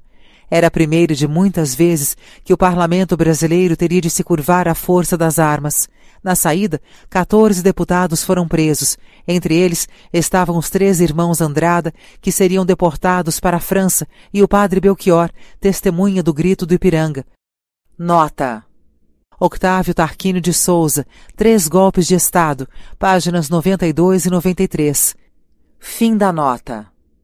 Na declaração de dissolução da Constituinte, Dom Pedro promete dar ao país uma Constituição, abre aspas, duplicadamente mais liberal do que o que a extinta Assembleia acabou de fazer, fecha aspas. E foi de fato o que aconteceu. A primeira Constituição brasileira, outorgada pelo imperador no dia vinte e cinco de março de mil oitocentos e vinte e quatro, era uma das mais avançadas da época na proteção dos direitos civis. Abre aspas. Embora tivesse imperfeições, era melhor entre as de todos os países do hemisfério ocidental, com exceção dos Estados Unidos, fecha aspas, afirmou o historiador Neil Macaulay. Nota: Neil Macaulay, Dom Pedro, página cento e sessenta e dois. Fim da nota. Foi a mais duradoura Constituição brasileira, bem-sucedida ao organizar o Estado e discriminar as fronteiras entre os diferentes poderes, sucumbiu apenas em mil oitocentos e noventa e um, substituída pela primeira Constituição republicana. Uma das novidades da Constituição de mil oitocentos e vinte e quatro era a liberdade de culto. O catolicismo mantinha-se como a religião oficial do Império, mas, pela primeira vez na história brasileira, judeus, muçulmanos, budistas, protestantes e adeptos de outras crenças poderiam professar livremente a sua fé. Também assegurava plena liberdade de imprensa e de opinião. Ninguém poderia ser preso sem culpa formada em inquérito policial, nem condenado sem amplo direito à defesa. Apesar de todos esses avanços, excluídos os direitos políticos, os escravos, os índios, as mulheres, os analfabetos, os menores de vinte e cinco anos e os pobres em geral. Só podiam votar e ser candidatos aos cargos eletivos os cidadãos do sexo masculino e, entre aspas, ativos, assim definidos pelo critério de propriedade e renda anual. Para votar, era preciso comprovar renda mínima de cem mil réis. Para se candidatar a deputado, o mínimo eram quatrocentos mil réis. E para senador, cargo vitalício, o dobro disso, oitocentos mil réis. A maior de todas as novidades, no entanto, era o chamado poder moderador. Exercido pelo imperador, constituía-se na prática como um quarto poder, que se sobrepunha aos outros três poderes, executivo, legislativo e judiciário, e arbitrava eventuais divergências entre eles. O artigo noventa e oito, parágrafo sexto, daquela Constituição, afirma que o poder moderador é, abre aspas, a chave de toda a organização política, delegado privativamente ao imperador que, nessa condição, é o responsável pela manutenção da independência, equilíbrio e harmonia entre os poderes públicos, fecha aspas. O artigo seguinte afirmava, abre aspas, a pessoa do imperador é inviolável e sagrada, ele não está sujeito a responsabilidade alguma, fecha aspas. Lido ao pé da letra, poderia dar a entender que Dom Pedro I mantinha a condição de monarca absoluto, tanto quanto haviam sido seu pai, Dom João sexto, sua avó, Dona Maria I, e seu bisavô, Dom José I. Mas era só aparência. O simples fato de haver uma Constituição, ainda que outorgada, significava que o poder do imperador doravante tinha limites. A criação do poder moderador inspirava-se nas ideias do pensador franco-suíço Henri Benjamin Constant de Rebecque. Era uma tentativa de reconciliar a monarquia com liberdade, direitos civis e Constituição. Na opinião de Benjamin Constant, caberia ao soberano mediar, balancear e restringir o choque entre os poderes. No caso do Brasil, entre as atribuições do imperador estavam a faculdade de nomear e demitir livremente os ministros, dissolver a Câmara dos Deputados e convocar novas eleições parlamentares. Entre mil oitocentos e vinte e quatro e mil oitocentos e oitenta e nove, Dom Pedro primeiro e Dom Pedro segundo invocaram o poder moderador doze vezes para dissolver a Câmara, em média uma a cada cinco anos. Nota: Oliveira Lima, em O Império Brasileiro, página sessenta e cinco, cita treze dissoluções, mas inclui a de mil oitocentos e vinte e três, quando ainda não havia o poder moderador previsto na Constituição de mil oitocentos e vinte e quatro. Fim da nota. O texto original da Constituição de mil oitocentos e vinte e quatro jaz atualmente no Arquivo Nacional, no Rio de Janeiro. Sua mera existência é ignorada pela imensa maioria dos brasileiros, com a óbvia exceção dos advogados constitucionalistas, historiadores e outros estudiosos das leis e documentos antigos. É um destino bem diferente daquele reservado à primeira e única Constituição dos Estados Unidos, hoje objeto de culto no santuário em que é mantida, o Arquivo Nacional Americano, situado na Rotunda, em Washington. Guardado numa caixa de vidro à prova de bala e de umidade, o documento é visitado todos os dias por milhares de turistas que dele se aproximam com reverência quase religiosa. À noite, é recolhido a um cofre de aço inoxidável, revestido por uma laje de concreto de cinquenta e cinco toneladas, resistente a ataque nuclear. Nota: Gordon S. Wood, The Purpose of the Past, página cento e oitenta. O recipiente em que é guardada a Constituição Americana em Washington contém outros dois documentos: a Declaração de Independência, redigida por Thomas Jefferson, e a Carta dos Direitos, Bill of Rights, que assegurou as liberdades individuais nos Estados Unidos. Fim da nota. O tratamento dedicado aos dois documentos tem explicação nas suas origens. A Constituição dos Estados Unidos é uma obra coletiva, considerada a certidão de nascimento da moderna democracia americana. Foi redigida e assinada por cinquenta e cinco representantes do povo reunidos na Convenção de Filadélfia, em mil setecentos e oitenta e sete. Já a Constituição brasileira, hoje esquecida no Rio de Janeiro, é obra da vontade de um homem só, o rei. E por mais avançada que fosse, nela o povo nunca se reconheceu. A Confederação. Existe um drama histórico na geografia do Nordeste brasileiro. duzentos anos atrás, Pernambuco era uma das maiores províncias do Brasil. Com duzentos e setenta e oito mil quilômetros quadrados, seu território era do tamanho do Rio Grande do Sul e pouco inferior ao do Maranhão. A faixa litorânea começava nos penhascos da foz do Rio São Francisco, que hoje delimita Sergipe e Alagoas, e se prolongava até a Paraíba.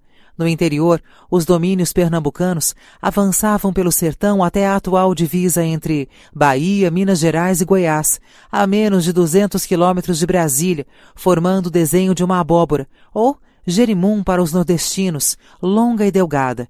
Incluía, entre outras cidades importantes, Barreiras, hoje um dos maiores municípios produtores de soja do país. Essa geografia se alterou de forma brusca no começo do século dezenove. Em menos de uma década, Pernambuco perdeu dois terços de sua extensão original, ficando reduzida a uma nesga de terra com noventa e oito mil trezentos e onze quilômetros quadrados, tamanho da pequena Santa Catarina e menor que o Ceará e o Piauí. Entre mil oitocentos e dezessete e mil oitocentos e vinte e quatro, a província foi sistematicamente fatiada, retalhada, castrada e espolhada no seu território por razões políticas. O regime de emagrecimento forçado nos seus domínios foi o preço que Pernambuco pagou pelas guerras e revoluções que liderou nesse período. Ao longo da história, vários outros estados e províncias tiveram mudanças em seu território. O Paraná foi a quinta comarca de São Paulo até mil oitocentos e cinquenta e três, ano em que ganhou autonomia. Mato Grosso foi dividido ao meio em mil novecentos e setenta e sete. Onze anos mais tarde, foi a vez de Goiás perder a sua metade norte, transformada no atual estado do Tocantins. Em todos esses casos, porém, as mudanças obedeceram a critérios práticos, com o objetivo de facilitar a administração das novas regiões, até então distantes e mal atendidas pelas antigas capitais. Pernambuco é o único caso de divisão territorial como punição pela rebeldia. Nenhuma região brasileira promoveu tantas revoluções de consequências tão drásticas. A primeira fatiada aconteceu depois da Revolução de mil oitocentos e dezessete, em que os pernambucanos se insurgiram contra o rei Dom João sexto e proclamaram uma república independente. Derrotados, perderam Alagoas, transformada em província autônoma. A segunda ocorreu sete anos depois, como resultado da Confederação do Equador, rebelião também de tendência separatista e republicana. Desta vez, a facada foi bem maior. Por decisão do imperador Pedro primeiro, Pernambuco perdeu a antiga comarca do São Francisco, que correspondia a sessenta por cento do seu território, transferida, entre aspas, provisoriamente, para Minas Gerais. Três anos mais tarde, a comarca seria incorporada, também, entre aspas, provisoriamente, à Bahia, onde permanece até hoje. Abre aspas. A mutilação obedeceu apenas a motivos políticos, ao desejo de evitar que chegassem até Minas Gerais os pruridos revolucionários, fecha aspas, afirmou o jornalista e historiador pernambucano Barbosa Lima Sobrinho, autor de um estudo sobre o assunto. Nota. Barbosa Lima Sobrinho, documentos do Arquivo Público e da Biblioteca Pública do Estado sobre a comarca do São Francisco, página quarta. Fim da nota. A proclamação da Confederação do Equador, em mil oitocentos e vinte e quatro, foi consequência direta da dissolução da Constituinte. Como mostrou o capítulo anterior, diferentes visões de Brasil se confrontaram na Assembleia convocada em mil oitocentos e vinte e dois por Dom Pedro. Uma delas era a dos federalistas. Esse grupo abrigava tanto republicanos quanto monarquistas constitucionais e concentrava-se em Pernambuco, até então a província que mais desconfianças alimentava a respeito das intenções do imperador na condução dos negócios brasileiros. As reclamações eram antigas. Uma das razões da Revolução de mil oitocentos e dezessete havia sido as taxas e impostos cobrados para sustentar a corte de Dom João sexto no Rio de Janeiro. Nada menos que trinta e dois por cento da arrecadação total da província foram transferidos para a corte em mil oitocentos e dezesseis. Nota. Evaldo Cabral de Melo, A Outra Independência, página trinta. Fim da nota. Na independência, muitos pernambucanos temiam a possibilidade de substituir a opressão da metrópole portuguesa pela tirania de um governo no sul do país. Os federalistas defendiam que o Brasil independente se constituísse em uma associação de províncias mais ou menos autônomas. Cada uma teria seu próprio presidente, parlamento, forças armadas, orçamento e tesouro, entre outras prerrogativas. Nota. Para um estudo mais detalhado do federalismo pernambucano, ver Evaldo Cabral de Melo, A Outra Independência. Fim da nota. Seria, portanto, um país mais parecido com o atual, em que os estados, organizados em uma federação, elegem governadores e deputados encarregados de fazer leis nas assembleias legislativas, possuem desembargadores e juízes locais, cobram impostos e administram o orçamento, além de controlar suas próprias polícias militares. José Bonifácio, ao contrário, queria um governo monárquico e forte centralizado no Rio de Janeiro, com a desculpa de que isso evitaria o risco de fragmentação territorial. Em razão dessas divergências, Pernambuco aderiu com muita relutância à causa de Dom Pedro em mil oitocentos e vinte e dois. A condição era que o imperador mantivesse a promessa de convocar a Constituinte e aceitar suas decisões. Os argumentos dos federalistas baseavam-se numa sutileza segundo a qual o Brasil se tornara independente de Portugal, mas ainda não estava constituído como império.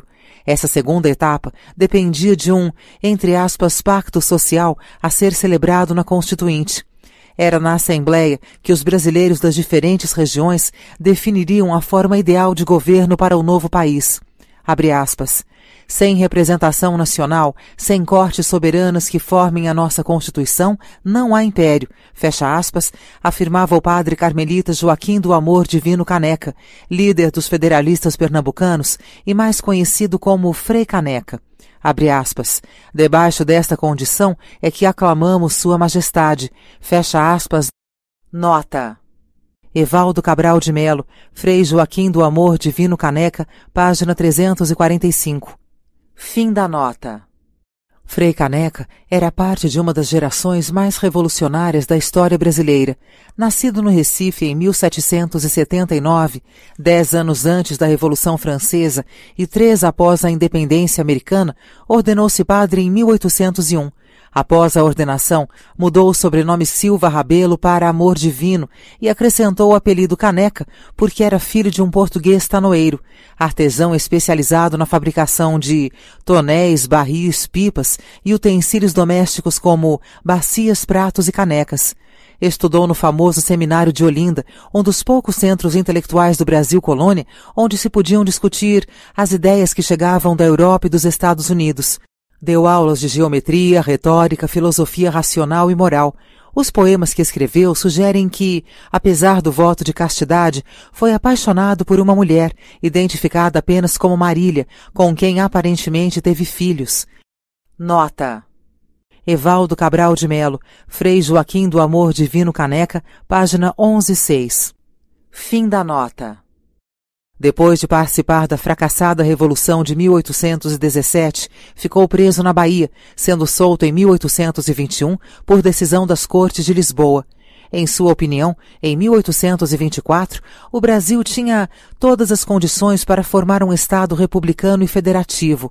Só não o fizera até aquele momento porque os brasileiros haviam confiado no juramento de Dom Pedro de respeitar a Constituinte. A dissolução da Assembleia, além de confirmar as suspeitas a respeito da índole autoritária do imperador, significava que o acordo havia sido quebrado. Portanto, cada província poderia seguir a estrada que lhe parecesse mais adequada.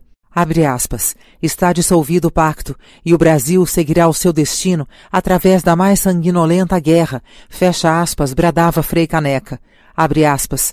Do Rio de Janeiro, nada, nada, não queremos nada. Fecha aspas. Era uma paródia da carta em que Dom Pedro dizia ao pai Dom João sexto não querer nada de Portugal. Nota. O caçador atirando a arara pernambucana, em Frei Joaquim do Amor Divino Caneca, página cento e quarenta e dois. Fim da nota. Cipriano Barata, deputado baiano às Cortes Portuguesas, que fugira para a Inglaterra e se abrigara no Recife ao retornar ao Brasil, afirma que Pernambuco não baixaria a cabeça aos atos de força do imperador porque, abre aspas, o povo está vigilante e não é besta como o da Bahia, fecha aspas. Nota. Evaldo Cabral de Melo, A Outra Independência, página cento e cinquenta e dois. Fim da nota. A história da Confederação do Equador mostra que as divergências de opiniões na época da independência não eram apenas uma questão de preferência, como em um duelo entre torcidas de futebol. Resultavam de um violento choque de interesses envolvendo poder, dinheiro e prestígio. Até o final do século dezoito, a classe dirigente pernambucana era dominada pelos senhores de engenho, produtores de açúcar e donos de vastas porções de terras férteis na zona da Mata Sul. Compunham o que o historiador Evaldo Cabral de Melo chamou de açucarocracia e tinham seus interesses profundamente enraizados na metrópole portuguesa, que comprava e revendia seu produto em regime de monopólio. Nas décadas seguintes, no entanto, surgiu uma nova classe de ricos e prósperos produtores e comerciantes. Eram ligados à produção de algodão, concentrados na zona da Mata Norte, parte do Agreste e do Sertão. Como mostrou o capítulo O País Improvável, esse grupo já não dependia tanto da metrópole porque vendia seu produto para as modernas fábricas da Revolução Industrial Inglesa, equipadas com teares mecânicos movidos a vapor. A intermediação de Portugal, nesse caso, não interessava aos produtores brasileiros nem aos compradores ingleses, porque só encarecia o produto e dificultava as relações comerciais entre as duas partes. Os reflexos disso na política foram inevitáveis. Enquanto os senhores de engenho da Mata Sul eram conservadores e tradicionais, mais fiéis à coroa portuguesa e à sua extensão no Rio de Janeiro após a mudança da família real, os novos produtores de algodão da Mata Norte se mostravam permeáveis às ideias revolucionárias que levassem à quebra dos antigos interesses e monopólios. O conflito se estendia às províncias vizinhas, Paraíba, Rio Grande do Norte e Ceará, em que a produção algodoeira se tornara igualmente expressiva. Foram esses diferentes perfis econômicos que se confrontaram na Revolução de mil oitocentos e dezessete e novamente na Confederação do Equador. Abre aspas. Nosso ciclo revolucionário foi um movimento baseado na sub-região algodoeira e no núcleo urbano e comercial do Recife, fecha aspas, apontou Evaldo Cabral de Melo. Nota. Evaldo Cabral de Melo, Frei Joaquim do Amor Divino Caneca, página vinte e quatro. Fim da nota. A primeira junta de governo de Pernambuco, após a convocação das cortes portuguesas, era presidida por Gervásio Pires Ferreira, rico comerciante do Recife e veterano da Revolução de mil oitocentos e dezessete, também punido com prisão na Bahia. Apoiado pelos grandes produtores e exportadores de algodão, Gervásio tentou nos primeiros meses reafirmar a autonomia de Pernambuco, mantendo uma posição equidistante de Lisboa e do Rio de Janeiro. Parabenizou Dom Pedro pelo dia do fico, enquanto enviava ofício às cortes portuguesas, declarando-se rompido com o príncipe regente. Nota. Luiz Henrique Dias Tavares, Independência do Brasil na Bahia, página oitenta e quatro. Fim da nota. Em julho de mil oitocentos e vinte e dois, mandou uma delegação ao Rio de Janeiro com uma mensagem na qual reiterava tímidos, entre aspas, protestos de obediência. Terminada a audiência, Dom Pedro apareceu nas janelas do Paço Imperial e gritou para a multidão reunida na praça: "Pernambuco é nosso!" Nota. Evaldo Cabral de Melo, A Outra Independência, página cento e quatro. Fim da nota. Era, mas não muito. A adesão formal só aconteceria mesmo em vinte e seis de agosto. Ainda assim, Gervásio recusou-se a obedecer às ordens do ministro da Fazenda para que os estoques de pau-brasil fossem doravante mandados para o Rio de Janeiro com o objetivo de ajudar a amortizar a dívida do Banco do Brasil. Gervásio caiu em outubro, substituído pela Junta dos Matutos, composta pelos senhores da, entre aspas, açucarocracia. Esta, sim, apoiou Dom Pedro de forma decidida, mediante a promessa de que o governo imperial não aboliria a escravidão e protegeria suas propriedades caso fossem atacadas, entre aspas, por gente de cor. Nota. Evaldo Cabral de Melo, A Outra Independência, página oitenta e nove. Fim da nota. Ainda assim, a política na província se manteve instável nos meses seguintes. As notícias da dissolução da Constituinte foram a gota d'água. Ao chegar ao Recife em meados de novembro de mil oitocentos e vinte e três, puseram fim à morna lua-de-mel entre os pernambucanos e Dom Pedro I. Em dezembro, o Grande Conselho, colégio eleitoral composto por fazendeiros, comerciantes, juízes, padres e intelectuais, reuniu-se na Catedral de Olinda e substituiu a já enfraquecida Junta dos Matutos por outra, presidida por Manuel de Carvalho Paz de Andrade. Filho de um funcionário público português, Paz de Andrade era um rico comerciante e fazendeiro. Tinha ligações com a maçonaria tanto quanto Frei Caneca, Cipriano Barata e inúmeros outros revolucionários pernambucanos.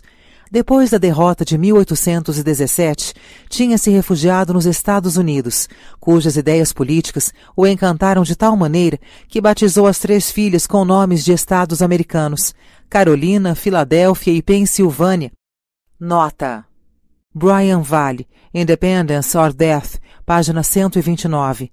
Fim da nota. Em contrapartida, detestava os portugueses. Abre aspas. A perfídia e a crueldade são as duas notas que distinguem os portugueses dos outros povos da Europa. Fecha aspas, escreveu em abril de mil oitocentos e vinte e quatro. Nota. Tobias Monteiro, História do Império, O Primeiro Reinado, página cento e dois. Fim da nota. Abre aspas. Barbárie e amor à escravidão foi o que lhes coube em partilha. Fecha aspas. A eleição de Paz de Andrade colocou os pernambucanos em confronto direto com o imperador, que no dia vinte e cinco de novembro nomeara outro presidente para a província, Francisco Paz Barreto, futuro marquês do Recife, dono de engenho na Mata Sul. Novamente reunido em oito de janeiro, o Grande Conselho rebelou-se contra a nomeação e manteve Paz de Andrade no cargo. Exigiu também que Dom Pedro cancelasse a dissolução da Constituinte e chamasse de volta todos os deputados eleitos, incluindo o grupo que havia sido preso e deportado após a Noite da Agonia. O imperador ainda tentou uma conciliação, substituindo Paz Barreto pelo mineiro José Carlos Mairinque da Silva Ferrão, irmão de Marília de Dirceu, a musa inspiradora do poeta e inconfidente Tomás Antônio Gonzaga. A esta altura, porém, os ânimos estavam tão exaltados que o mineiro se recusou a assumir o cargo. O primeiro semestre de mil oitocentos e vinte e quatro foi todo dedicado à preparação da guerra em Pernambuco. Paz de Andrade mandou capturar quatro brigues e escunas da Marinha Imperial que se encontravam em águas da província. Um deles, o brigue Independência ou Morte, foi rebatizado para Constituição ou Morte. Também encomendou dois navios a vapor na Inglaterra e meia dúzia de canhoneiros e uma corveta com dezoito canhões nos Estados Unidos. Nenhum chegaria a tempo de defender a Confederação. O governo imperial, por sua vez, despachou para Pernambuco uma pequena frota sob o comando do capitão John Taylor, o mesmo que em julho de mil oitocentos e vinte e três perseguira a esquadra portuguesa de Salvador até as imediações da foz do Rio Tejo, em Lisboa. Depois de bloquear o porto do Recife por alguns dias, Taylor teve de retornar ao Rio de Janeiro, diante dos rumores de que Portugal havia despachado uma poderosa frota com o objetivo de recapturar a capital brasileira. A Confederação do Equador foi oficialmente proclamada a dois de julho de mil oitocentos e vinte e quatro. Paz de Andrade convocou as províncias do Norte a juntar-se a Pernambuco na constituição de um país, entre aspas, análogo ao sistema americano e não mais seguindo o exemplo da, entre aspas, encanecida Europa. Nota. Evaldo Cabral de Melo, Frei Joaquim do Amor Divino Caneca, página trinta e nove. Fim da nota. A fronteira da nova nação seria a margem esquerda do rio São Francisco, de Alagoas até o Maranhão. Na sua bandeira exibia um quadrado com uma cruz no meio e as palavras religião, independência, união, liberdade. Os ramos de café e tabaco, que apareciam na bandeira do Império Brasileiro, foram substituídos pelos da cana-de-açúcar e do algodão. Paz de Andrade também despachou um representante aos Estados Unidos incumbido de pleitear o reconhecimento da independência da Confederação. O governo americano ignorou o pedido. Nos documentos do governo revolucionário não há menção à palavra república, regime que, desde a derrota em mil oitocentos e dezessete, entre aspas, ainda não ousava dizer o nome, segundo a observação do historiador Evaldo Cabral de Melo. Nota. Evaldo Cabral de Melo, A Outra Independência, página duzentos e doze. Fim da nota. Em momento algum há referências à separação do Brasil. Ao contrário, nas suas proclamações, Paz de Andrade convidava as demais províncias a juntar-se à causa dos pernambucanos. Era só aparência. Como as demais regiões estavam firmes no apoio a Dom Pedro, na prática, a criação da Confederação só poderia levar à divisão do país. E as simpatias republicanas das lideranças do movimento, quase todas veteranas da Revolução de mil oitocentos e dezessete, eram inegáveis. A província que mais apoiou os pernambucanos na Confederação do Equador foi o Ceará. No começo de mil oitocentos e vinte e quatro, ao saber da dissolução da Constituinte, as câmaras de Quixeramobim e Icó proclamaram a República e declararam Dom Pedro primeiro destronado. Em abril, o presidente Pedro José da Costa Barros foi destituído por Tristão Gonçalves de Alencar Araripe e José Pereira Filgueiras, heróis da expulsão dos portugueses no Piauí e no Maranhão. Alencar Araripe, que também participara da Revolução de mil oitocentos e dezessete, escreveu a Paz de Andrade em agosto de mil oitocentos e vinte e quatro, abre aspas, está feita a nossa íntima união, quer de reciprocidade de sentimentos, quer de riscos e perigos, fecha aspas. Nota. Tobias Monteiro, História do Império, o Primeiro Reinado, página noventa e sete. Fim da nota. A reação de Dom Pedro primeiro, ao saber da proclamação da Confederação, foi imediata e devastadora. Além de suspender as garantias constitucionais na província, despachou tropas por terra e mar e amputou o território pernambucano, retirando dele a comarca do São Francisco. No dia vinte e sete de agosto, os navios de guerra comandados pelo almirante Cochrane começaram a bombardear as casas e igrejas de pedras brancas da velha cidade do Recife, enquanto o exército do brigadeiro Francisco de Lima e Silva, pai do futuro duque de Caxias, invadia a província pelo sul. Paz de Andrade ainda tentou subornar Cochrane, oferecendo-lhe a soma de quatrocentos contos de réis, o equivalente a oitenta mil libras esterlinas, cerca de vinte e cinco milhões de reais atualmente, para que mudasse de lado. O almirante, que tinha muito mais dinheiro a receber de Dom Pedro, recusou. Nota. Evaldo Cabral de Melo, em A Outra Independência, página duzentos e vinte e seis, Paz de Andrade, teria confidenciado a conselheiros que o acordo não deu certo porque Cochrane pediram uma soma cinco vezes maior de dois milhões de contos de réis. Fim da nota. Na primeira semana de setembro, o brigadeiro Lima e Silva fez uma proclamação aos revolucionários. Malvados, tremei. A espada da justiça está por dias a decepar-vos a cabeça. Rendei-vos ou estas bravas tropas que eu comando entrarão como se fosse por um país inimigo. Não espereis mais benevolência. O modo do vosso julgamento não admite apelo. Uma comissão militar, da qual sou presidente, é que vos há de fazer o processo e mandar-vos punir. Nota.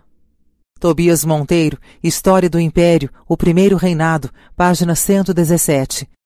Fim da nota. A capital pernambucana foi ocupada no dia doze de setembro. Paz de Andrade refugiou-se a bordo de uma fragata inglesa. Voltaria da Inglaterra, onde permaneceu exilado, depois da abdicação de Dom Pedro I, para retomar uma bem-sucedida carreira política, na qual seria presidente da província e senador do Império.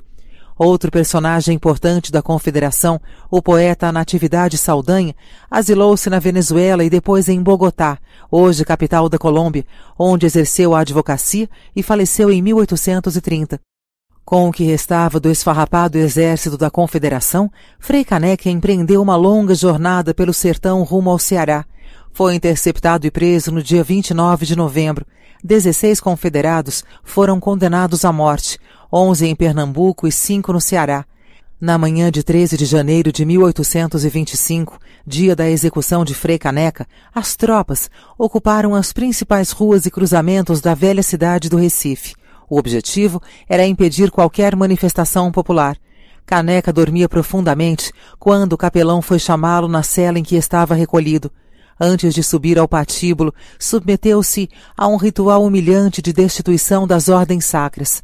Postado de frente para um altar improvisado e sob a vigilância dos soldados, que fizeram um círculo em torno dele, foi paramentado com todas as vestimentas usadas na celebração da missa. Em seguida, dois padres foram retirando um a um os paramentos, até deixá-lo apenas de calça e camisa, como um simples civil. Levado para o alto do patíbulo, de onde pendia a corda da forca, três carrascos sucessivamente se recusaram a executá-lo. Ao saber da informação, a comissão militar presidida por Francisco Lima e Silva mandou que fosse, entre aspas, arcabuzado, fuzilamento com tiros de arcabuz, ao lado do muro do Forte das Cinco Pontas.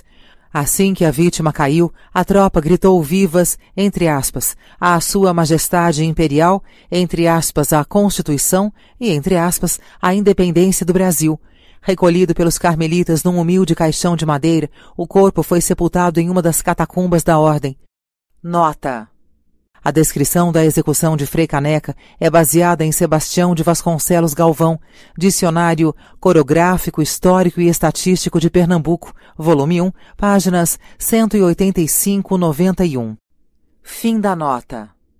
Em mil novecentos e setenta e dois, ano do sesquicentenário da Independência, quando os restos mortais de Dom Pedro I foram trasladados de Portugal para o Brasil, o povo pernambucano, tendo à frente o Instituto Histórico e Arqueológico, pediu que o navio passasse ao largo. O desejo foi atendido. Pelo menos nesse pedaço do Brasil, não havia motivos para prestar homenagens ao imperador. A maçonaria. A história do Brasil está repleta de mitos nos quais acontecimentos reais do passado se confundem com situações imaginadas, construídas ou modificadas pelas gerações posteriores, de acordo com a conveniência ou a necessidade de cada momento. Um desses inúmeros mitos está relacionado ao papel desempenhado pela maçonaria em mil oitocentos e vinte e dois. Por ele, a separação de Portugal teria sido inteiramente tramada e decidida dentro das lojas maçônicas nos meses que antecederam o Grito do Ipiranga.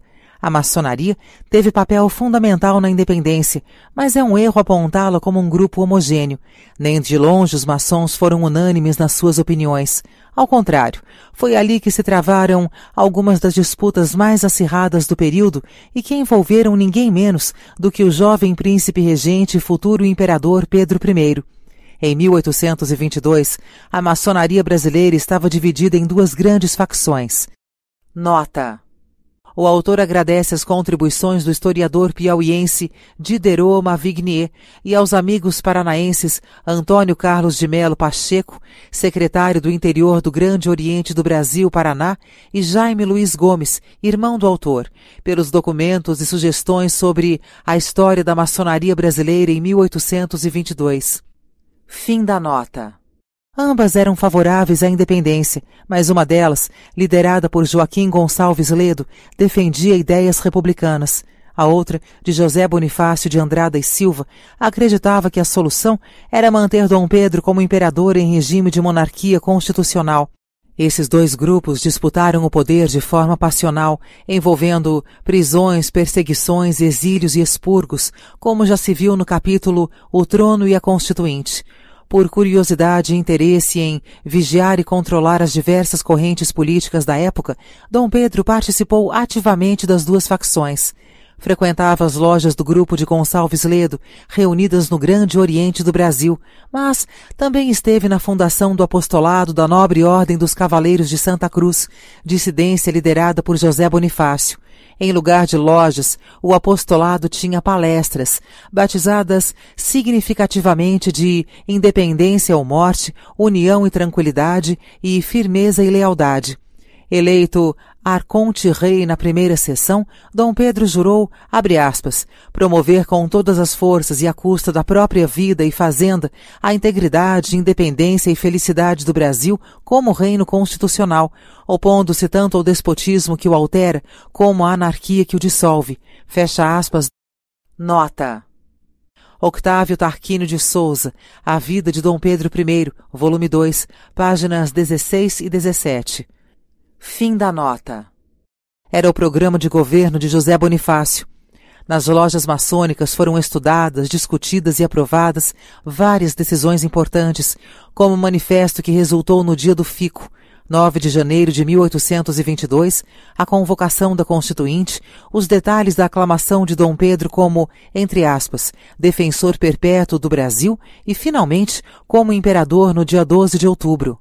Abre aspas. Imensa foi a contribuição da maçonaria para o movimento da independência, fecha aspas, afirmou o historiador Octávio Tarquínio de Souza.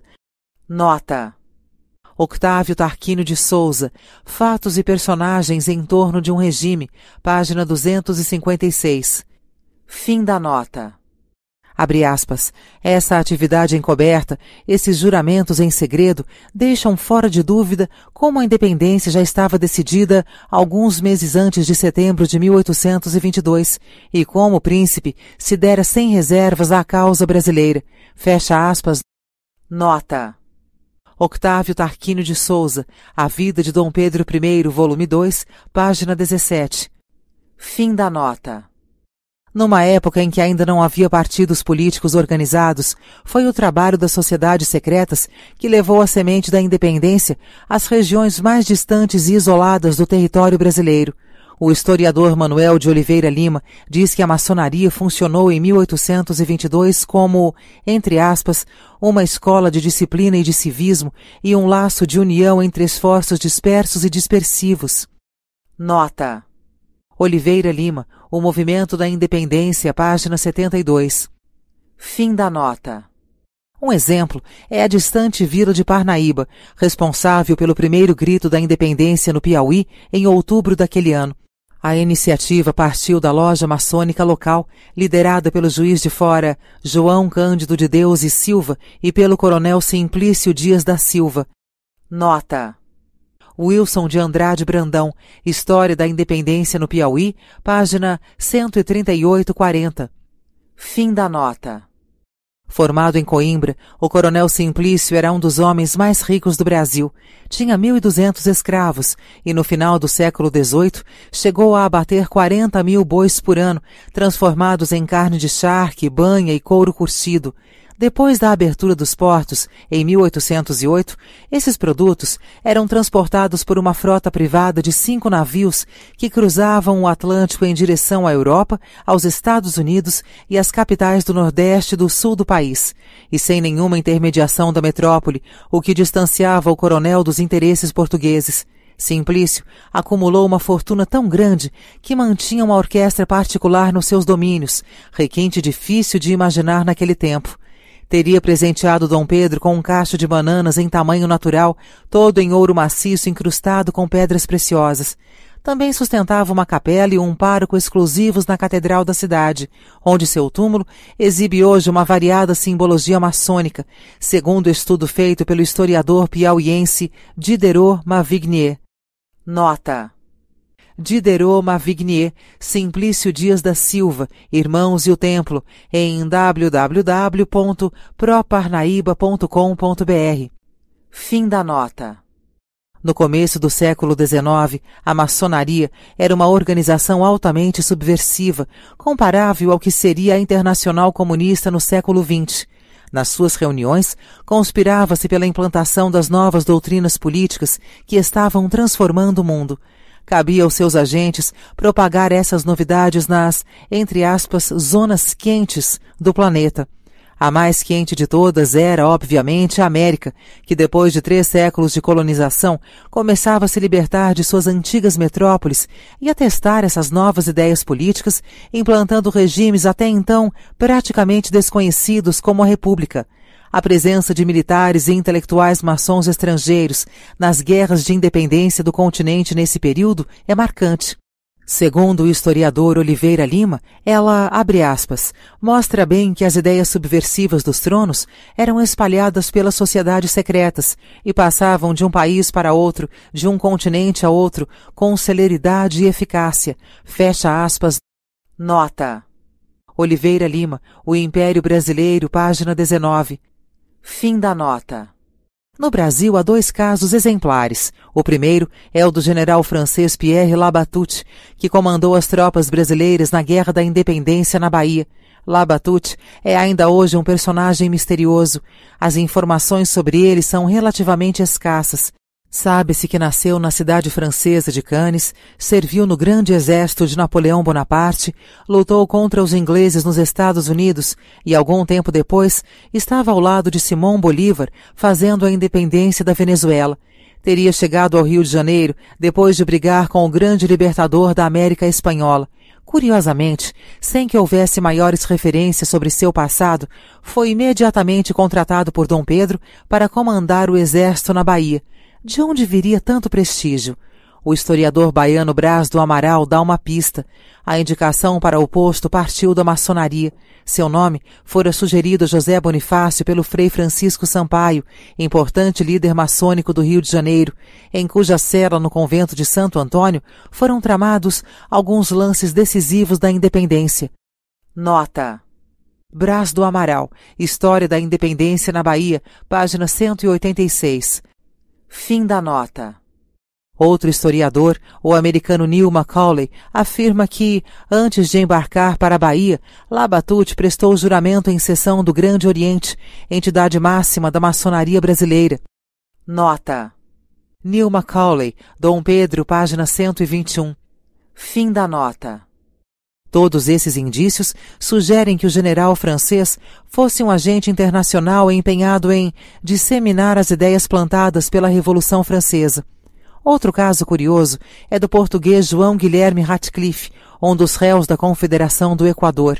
Maçom e republicano, viajou por diversos países e aprendeu várias línguas. Ainda em Portugal, foi um dos líderes da Revolução Liberal do Porto de mil oitocentos e vinte. No ano seguinte, redigiu o decreto de banimento da rainha Carlota Joaquina, que se recusara a prestar juramento à nova Constituição Liberal na volta da corte de Dom João a Lisboa. Ratcliffe pagaria um alto preço pela atitude. Em mil oitocentos e vinte e três, fugiu de Portugal depois do golpe absolutista de Dom Miguel, que dissolveu as cortes constituintes. Passou pela Inglaterra, pelos Estados Unidos e chegou a Pernambuco em plena efervescência revolucionária. Logo foi preso e despachado para o Rio de Janeiro.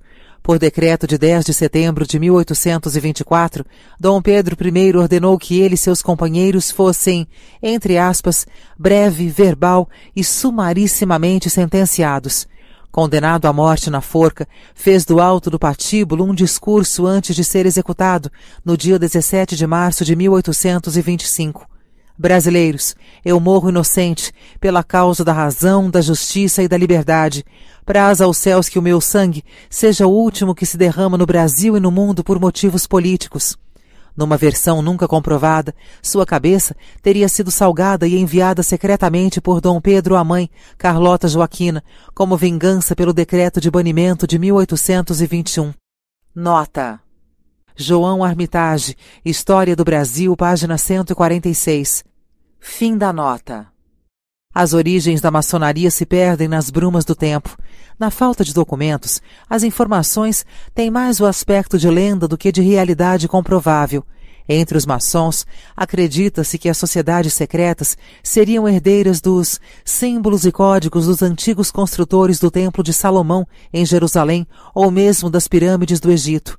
Esses segredos teriam chegado ao Ocidente pelos Cavaleiros Templários, ordem militar criada pela Igreja no tempo das Cruzadas para proteger as relíquias sagradas e o caminho dos peregrinos europeus que se dirigiam à Terra Santa. No começo do século quatorze, os Templários haviam acumulado tanto prestígio e dinheiro que seu poder rivalizava com o dos reis e do próprio Papa. Entre outras propriedades, eram donos de um terço de todos os imóveis da cidade de Paris. Também se haviam tornado um banco internacional, financiando as guerras e expedições dos monarcas europeus. Entre os seus grandes devedores estava o rei da França, Felipe quarto. Sem condições de pagar a dívida, teria convencido o Papa Clemente quinto a extinguir a ordem e confiscar seus tesouros. O último grão-mestre templário, Jacques de Molay, foi executado em Paris em mil trezentos e quatorze. Muitos dos monges guerreiros, no entanto, sobreviveram à perseguição. Parte deles se refugiou na Escócia, considerada o berço mundial da maçonaria. Outros foram acolhidos na cidade de Tomar, em Portugal, pelo rei Dom Dinis. O dinheiro e os conhecimentos dos templários serviriam para financiar e viabilizar no século quatorze as grandes navegações portuguesas, cujas caravelas ostentavam como símbolo a Cruz Vermelha da Ordem de Cristo, nova denominação dada aos templários por Dom Dinis. Nota: Martin Page, The First Global Village, How Portugal Changed the World, páginas oitenta e quatro e oitenta e cinco. Fim da nota. Os primeiros grupos maçônicos teriam surgido nos canteiros de obras da Idade Média, na construção das grandes catedrais que hoje deslumbram turistas e peregrinos. Os profissionais responsáveis por essas obras eram altamente qualificados, reunindo conhecimentos de arquitetura, engenharia, escultura, marcenaria, forja e carpintaria, entre outras qualificações, o que lhes assegurava remuneração e tratamento privilegiados. Para defender seus interesses, os mestres construtores se reuniam em guildas, associações precursoras dos atuais sindicatos, que serviam também de escola, onde o conhecimento especializado era passado de uma geração para outra. Na Inglaterra, os locais das reuniões eram chamados de lodges, soletrando L O D G E S, mais tarde traduzidos para o português como lojas. Em mil setecentos e dezessete, ano oficial do nascimento da maçonaria, os quatro lodges de Londres se unificaram numa única grande loja. A primeira reunião se realizou em uma cervejaria chamada Goose and Gridiron, situada no pátio da Catedral de Saint Paul. Nota: David Barrett, A Brief History of Secret Societies, página cento e nove. Fim da nota. A esta altura, porém, os maçons não guardavam apenas segredos profissionais, tinham uma agenda política. Empenhados em combater a tirania dos reis absolutos, lutavam contra a escravidão e por leis que assegurassem direito de defesa, liberdade de pensamento e de culto, participação no poder e ampliação das oportunidades para todos. Isso os colocava em confronto com a nobreza que até então comandava os destinos dos povos. A maçonaria estaria por trás de, virtualmente, todas as grandes transformações ocorridas nos dois séculos seguintes. Na Revolução Francesa, cunhou o lema Liberdade, Igualdade e Fraternidade. Em uma de suas lojas foi composta a Marselhesa, marcha revolucionária adotada depois como hino da França. Três libertadores da América Espanhola, Simão Bolívar, Bernardo O'Higgins e José de San Martín, frequentaram a mesma loja em Londres, a Gran Reunion Americana, situada no número vinte e sete da Grafton Street. Seu fundador, o venezuelano Francisco de Miranda, tinha sido colega de George Washington, primeiro presidente americano, em uma loja maçônica da Filadélfia, nos Estados Unidos. Nota: Felipe Pigna, mil oitocentos e dez, La outra história de nuestra revolución fundadora, página cento e noventa e um. Fim da nota. Em nenhum outro episódio, a atuação da maçonaria foi tão decisiva quanto na independência americana. Dos cinquenta e seis homens que assinaram a Declaração de Independência, cinquenta eram maçons, incluindo Benjamin Franklin e o próprio George Washington, na época grão-mestre da loja Alexandria. Nota: David Barrett, A Brief History of Secret Societies, páginas noventa e seis a cem. Fim da nota. Os símbolos maçônicos estão hoje na nota de um dólar e espalhados pela arquitetura da capital americana, como mostra o livro O Símbolo Perdido, do escritor Dan Brown. São obeliscos, estrelas, esquadros, prumos e compassos, colunas com ramos de acácia em alto relevo, a letra G de God em inglês e o grande olho que tudo vê. No Brasil, a independência foi proclamada por um grão-mestre maçom, Dom Pedro primeiro, e a República por outro, o Marechal Deodoro da Fonseca. Entre os doze presidentes da Primeira República, oito eram maçons. O primeiro ministério era todo maçom, incluindo Rui Barbosa, Quintino Bocaiúva e Benjamin Constant. Nota: Marco Morel, Os Pedreiros Livres na República Brasileira, História Viva, edição setenta e um. Fim da nota. As primeiras lojas maçônicas teriam surgido no país ainda no final do período colonial. Existem vagas referências, todas sem comprovação, da presença de maçons na Inconfidência Mineira de mil setecentos e oitenta e nove e na Conjuração Baiana, também conhecida como Revolta dos Alfaiates de mil setecentos e noventa e oito. Álvares Maciel, principal ideólogo dos Inconfidentes Mineiros, pertenceria a uma sociedade secreta chamada Illuminati. A própria bandeira desenhada pelos rebeldes, um triângulo verde sobre fundo branco, com as palavras Libertas quae sera tamen, liberdade ainda que tardia, seria uma referência à simbologia maçônica. Em Pernambuco, é comprovada a presença da maçonaria a partir de mil setecentos e noventa e seis, ano da fundação do Areópago de Itambé por Manuel de Arruda Câmara, padre carmelita paraibano, médico pela Faculdade de Montpellier com passagem por Coimbra e grande defensor das ideias políticas francesas. Arruda Câmara fora iniciado na, entre aspas, Irmandade, enquanto estava na Europa. De volta ao Brasil, resolveu propagar as novas doutrinas sob o disfarce de academias científicas e literárias. Era uma forma de burlar a severa vigilância da coroa portuguesa sobre a circulação dessas ideias. O Areópago de Itambé foi dissolvido cinco anos mais tarde, quando a Justiça Real descobriu um complô para a criação de uma república em Pernambuco, com o apoio do então primeiro cônsul francês Napoleão Bonaparte. A proposta ressurgiria em mil oitocentos e dezessete. Entre os integrantes do Areópago de Arruda Câmara estava uma rica família de senhores de engenho, os Cavalcante, condenados a quatro anos de prisão, acusados de participar da conspiração republicana. Soltos, fundariam em um dos seus engenhos uma, entre aspas, escola democrática, batizada de Academia Suassuna, na verdade, mais um disfarce para o funcionamento de uma loja maçônica. Nota: Octávio Tarquínio de Souza, Fatos e Personagens em Torno de um Regime, página trinta. Fim da nota. Datam também desse período as divergências entre as diversas correntes da maçonaria brasileira. O historiador Evaldo Cabral de Melo afirma que a Revolução Pernambucana em mil oitocentos e dezessete foi, abre aspas, uma insurreição que escapou ao controle da maçonaria portuguesa e fluminense, fecha aspas. Segundo ele, enquanto as lojas do Rio de Janeiro permaneceram até as vésperas da independência controladas de perto pelo Grande Oriente Lusitano, que defendia o ponto de vista da coroa portuguesa, o ramo de Pernambuco filiou-se à maçonaria inglesa por intermédio de Domingos José Martins, líder da rebelião de mil oitocentos e dezessete. Desde então, as lojas pernambucanas haviam se tornado, entre aspas, exclusivamente brasileiras, proibindo a entrada de portugueses. Nota: Evaldo Cabral de Melo, A Outra Independência, páginas trinta e sete e trinta e oito. Fim da nota. Uma curiosidade é que havia lojas maçônicas em funcionamento na própria corte do rei Dom João sexto. Duas delas, fundadas no Rio de Janeiro em mil oitocentos e quinze, chamavam-se Beneficência e São Jorge de Bragança. O nome da segunda seria uma homenagem velada a Dom João, suspeito de ter conhecimento e tolerar as atividades da maçonaria nas dependências do Palácio Real.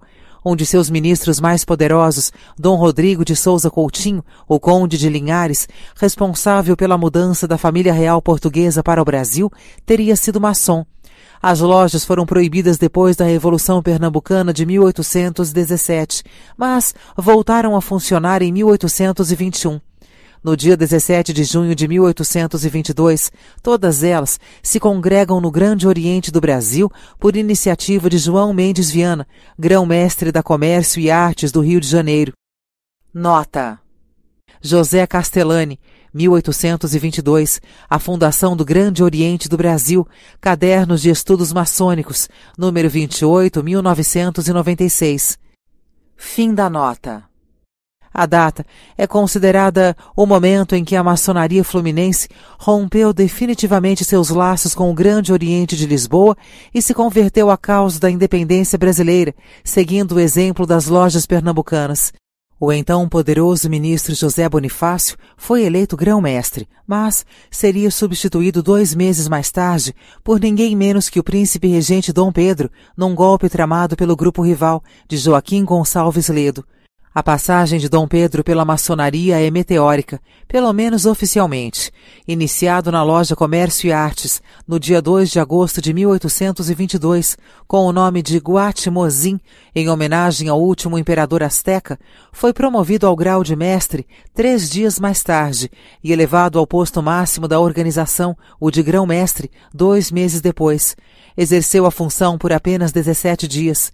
Em vinte e um de outubro, uma semana após a aclamação como imperador, mandou fechar e investigar as lojas que o haviam ajudado a proclamar a independência. Quatro dias mais tarde, sem que as investigações sequer tivessem começado, determinou a reabertura dos trabalhos, entre aspas, com seu antigo vigor. Há fortes indícios, porém, de que Dom Pedro frequentasse as atividades da maçonaria bem antes disso. No Museu Imperial de Petrópolis, há uma carta que o então príncipe regente escreveu a José Bonifácio com vocabulário e sinais maçônicos no dia vinte de julho de mil oitocentos e vinte e dois, data anterior à sua iniciação oficial. Abre aspas. O pequeno Ocidente toma a ousadia de fazer presentes ao Grande Oriente duas cartas da Bahia e alguns papéis periódicos da mesma terra há pouco vindas. Terra a quem o supremo arquiteto do universo tão pouco propício tem sido. É o que se oferece por ora a remeter a este que em breve espera ser seu súdito e, primeiro, o desenho representam três círculos formando um triângulo. Pedro, fecha aspas. No canto superior esquerdo da página, há o desenho de um sol e a palavra alatia, em que as letras foram substituídas por esquadro, compasso, martelo, uma pá de pedreiro e um olho. A assinatura é acompanhada do símbolo três pontos, de novo formando um triângulo, os três pontinhos em forma de pirâmide que indicam a filiação maçônica.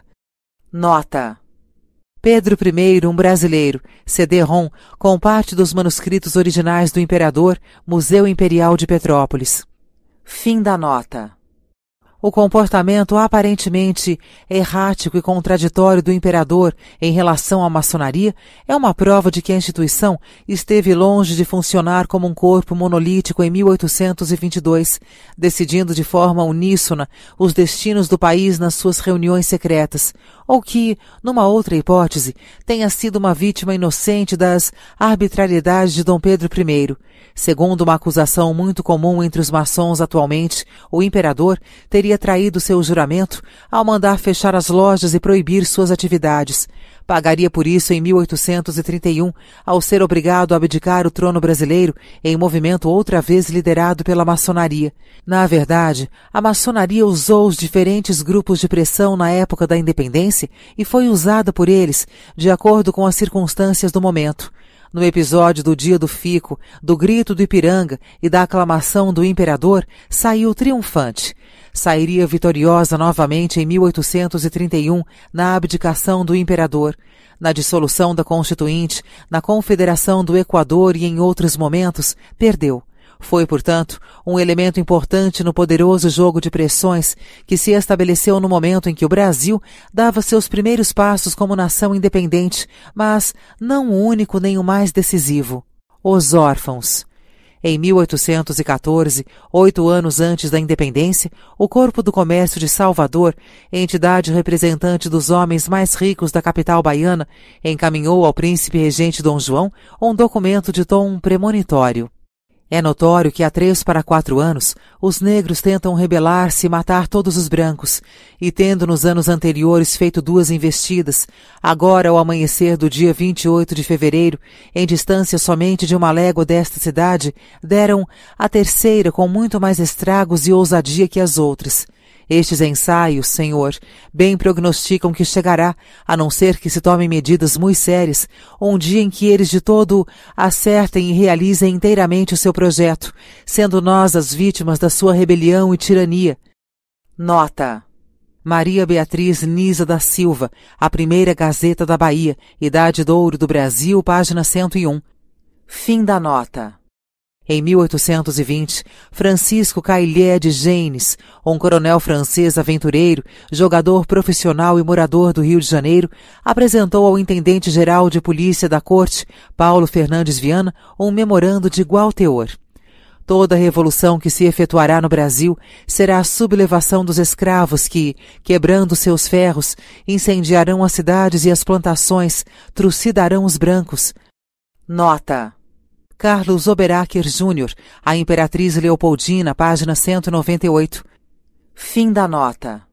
No ano seguinte, circulou na cidade um panfleto com alerta para o risco de que, se repetisse no Brasil o banho de sangue ocorrido em mil setecentos e noventa e quatro, na ilha de São Domingos, onde hoje se situam o Haiti e a República Dominicana, durante uma rebelião dos negros cativos.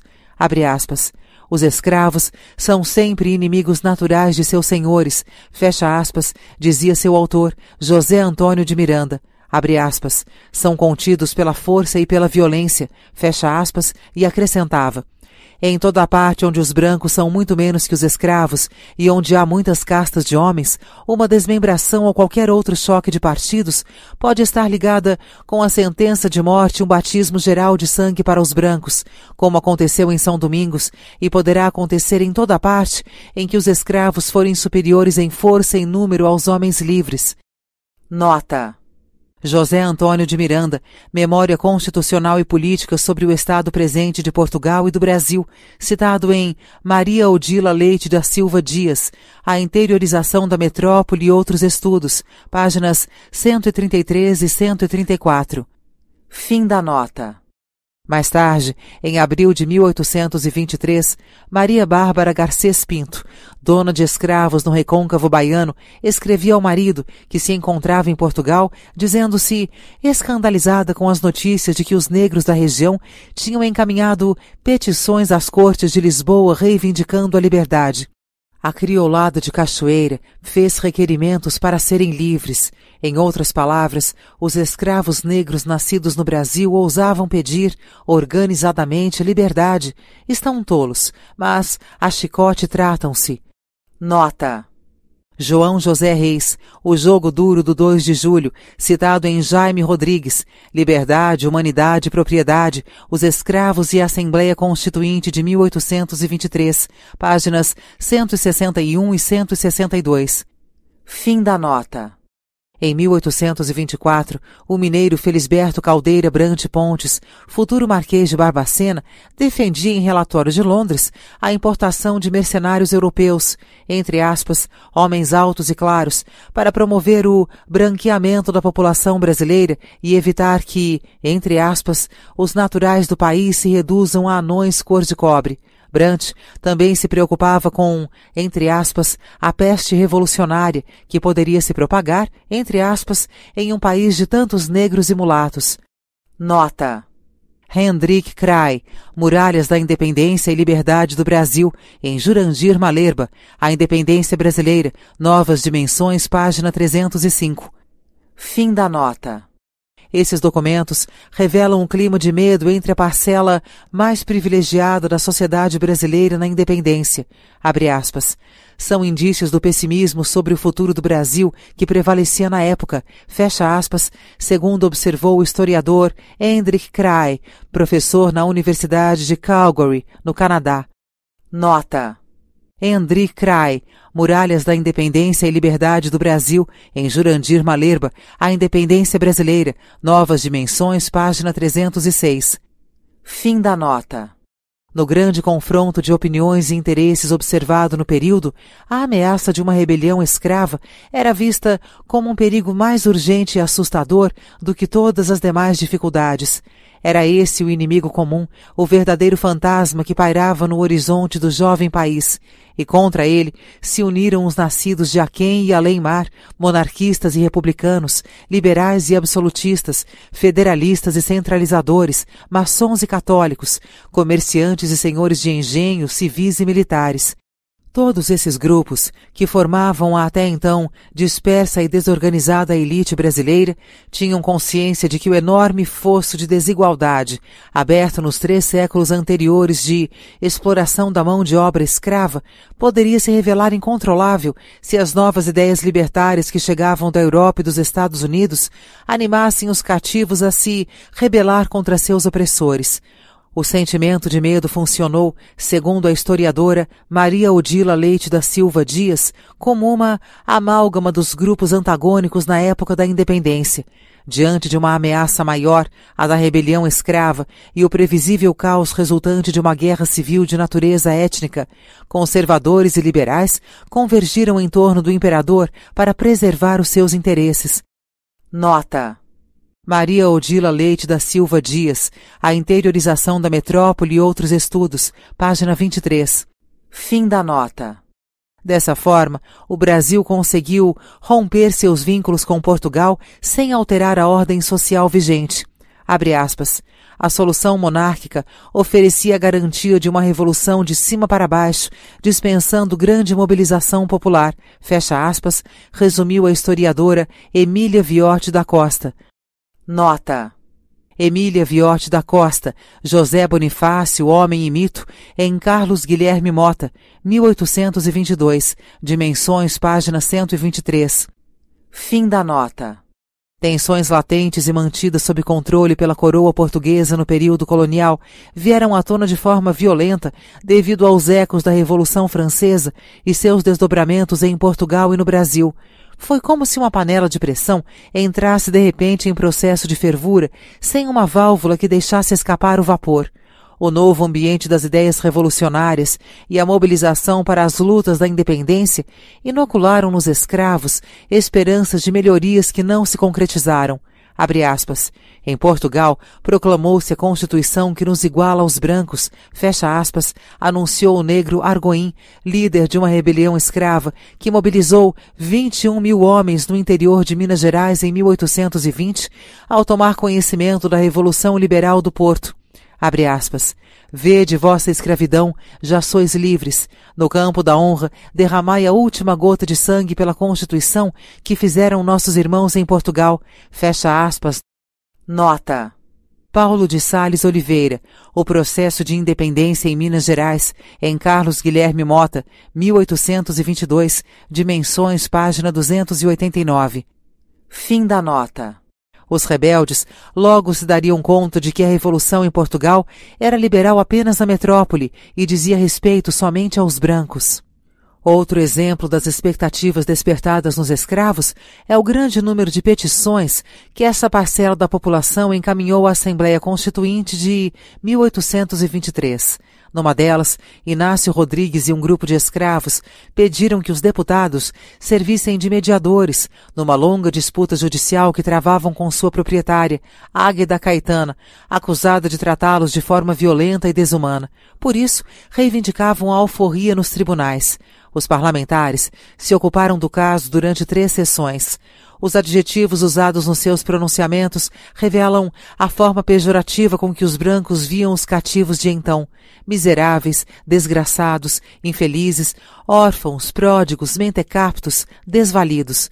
Por fim, os deputados chegaram à conclusão de que não era tarefa deles resolver a disputa e encaminharam o caso ao imperador Pedro primeiro, que, por sua vez, também se negou a interferir no processo, alegando respeito ao direito de propriedade.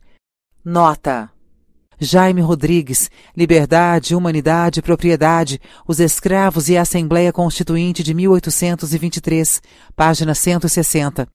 Fim da nota. Na Guerra da Independência, milhares de cativos recrutados pelo Exército e pela Marinha defenderam a causa brasileira, esperando que em troca teriam a liberdade. Abre aspas. Eles puseram armas nas mãos dos novos negros, enquanto as lembranças da pátria, do navio negreiro e do mercado de escravos ainda lhes estão frescas na memória. Fecha aspas, anotou a inglesa Maria Graham, referindo-se ao perigo de incorporar escravos recém-chegados da África, os novos negros, às forças nacionais na luta contra os portugueses. Nota: Maria Graham, Diário de uma Viagem ao Brasil, página cento e trinta e sete. Fim da nota. Terminada a guerra, tudo continuou como antes.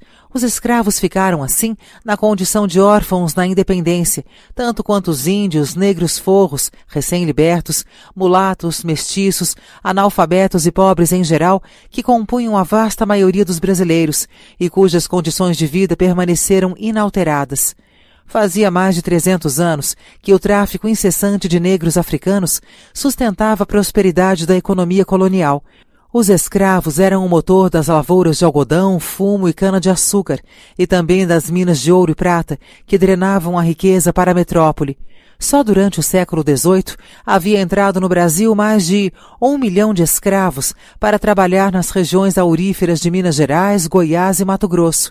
A presença de tantos cativos era potencialmente explosiva. O pavor das rebeliões de escravos tirava o sono das famílias brancas, abastadas e bem educadas. Nota: Laurentino Gomes, mil oitocentos e oito, páginas cento e trinta e seis e cento e trinta e sete. Fim da nota. Na chamada Revolta dos Alfaiates, ocorrida em Salvador em meados de mil setecentos e noventa e oito, os revoltosos afixaram manifestos manuscritos nos lugares públicos da cidade, exigindo, abre aspas, o fim do detestável jugo metropolitano de Portugal, fecha aspas, a abolição da escravatura e a igualdade para todos os cidadãos, entre aspas, especialmente mulatos e negros. Nota: Thomas Skidmore, Uma História do Brasil, página cinquenta e cinco. Fim da nota. Os mais radicais pregavam o enforcamento de parte da população branca de Salvador. A repressão do governo português foi duríssima. quarenta e sete suspeitos foram presos, dos quais nove eram escravos. Três deles, todos mulatos livres, acabaram decapitados e esquartejados. Pedaços de seus corpos foram espetados em estacas pelas ruas da capital, onde ficaram até se decompor totalmente. Dezesseis prisioneiros ganharam a liberdade. Os demais seriam banidos na África. Entre mil oitocentos e sete e mil oitocentos e trinta e cinco, os escravos promoveram mais de duas dezenas de revoltas e conspirações na Bahia. Numa delas, seiscentos negros saídos das armações, onde trabalhavam no fabrico e conserto de barcos pesqueiros, atacaram Salvador e região gritando: liberdade, vivam os negros e seus reis, e morram os brancos e mulatos. Nota: Mary Del Priore, Condessa de Barral, página vinte e cinco. Fim da nota. De todos os problemas brasileiros na independência, a escravidão foi o mais camuflado e mal resolvido. Serviu também para expor uma estranha contradição no pensamento dos homens mais revolucionários da época. Os documentos, manifestos e discursos falavam em liberdade, direitos para todos, participação popular nas decisões, mas seus autores conviviam naturalmente com a escravidão, como se a defesa dessas ideias não dissesse respeito aos negros. Inácio José de Alvarenga Peixoto, líder da Conjuração Mineira, era dono de cinquenta e sete escravos. Cipriano Barata, o incendiário jornalista baiano, defensor de ideias libertárias, que lhe valeram muitos anos de cadeia, tinha cinco negros cativos. Nota: Octávio Tarquínio de Souza, Fatos e Personagens em Torno de um Regime, páginas cento e dois e cento e três. Fim da nota. Os revolucionários republicanos de Pernambuco em mil oitocentos e dezessete, embora defendessem os direitos dos homens contra a tirania dos reis, fizeram questão de divulgar um documento no qual tranquilizavam os senhores de engenho e grandes proprietários rurais. Sob o novo regime, explicavam, a escravidão seria mantida. Abre aspas. A suspeita tem se insinuado nos proprietários rurais. Eles creem que a benéfica tendência da presente liberal revolução tem por fim a emancipação indistinta dos homens de cor e escravos. Patriotas, vossas propriedades, ainda as mais opugnantes ao ideal de justiça, serão sagradas. Fecha aspas. Nota. Octávio Tarquínio de Souza, Fatos e Personagens em Torno de um Regime, página oitenta e nove. Fim da nota. Em comunicação secreta ao ministro britânico George Canning, em trinta e um de dezembro de mil oitocentos e vinte e três, o cônsul-geral da Inglaterra no Rio de Janeiro, Henry Chamberlain, dizia-se surpreso com a força do tráfico de escravos no Brasil. Abre aspas. Não há dez pessoas em todo o império que considerem esse comércio como um crime ou encarem sob outro aspecto que não seja o de ganho e perda. Acostumados a não fazer nada, a ver só os negros trabalharem, os brasileiros em geral estão convencidos de que os escravos são necessários como animais de carga, sem os quais os brancos não poderiam viver. Fecha aspas. Nota. Octávio Tarquínio de Souza, Fatos e Personagens em Torno de um Regime, página cento e onze. Fim da nota. Por convicção, alguns dos homens mais poderosos da época defendiam o fim do tráfico negreiro e a abolição da escravatura. Por força das circunstâncias, no entanto, foram incapazes de pôr em prática suas ideias. É o caso de ninguém menos do que o imperador Pedro primeiro, autor em mil oitocentos e vinte e três de um documento surpreendente guardado até hoje no Museu Imperial de Petrópolis. Nele, o imperador defende o fim da escravidão no Brasil. As ideias ali expressas são claras, lógicas e de tamanha lucidez que poderiam ser assinadas por qualquer dos grandes abolicionistas que meio século mais tarde dominariam a cena política brasileira. Abre aspas. Ninguém ignora que o cancro que rói o Brasil é a escravatura, é mister extingui-la, fecha aspas, escreveu Dom Pedro primeiro no documento de mil oitocentos e vinte e três. Segundo ele, a presença dos escravos distorcia o caráter brasileiro porque, entre aspas, nos fazem uns corações cruéis e inconstitucionais e amigos do despotismo. Observava também que, abre aspas, todo senhor de escravo desde pequeno começa a olhar ao seu semelhante com desprezo, fecha aspas.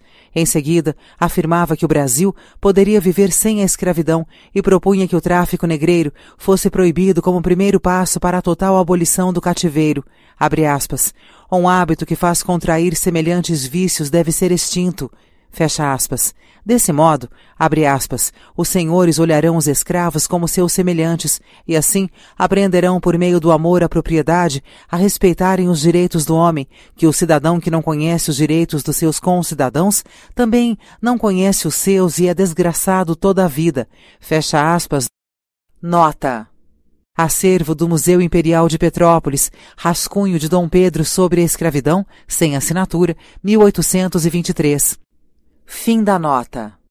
Se um ano após a independência, até o imperador era contra a escravidão, por que ela continuou a existir no Brasil por tanto tempo?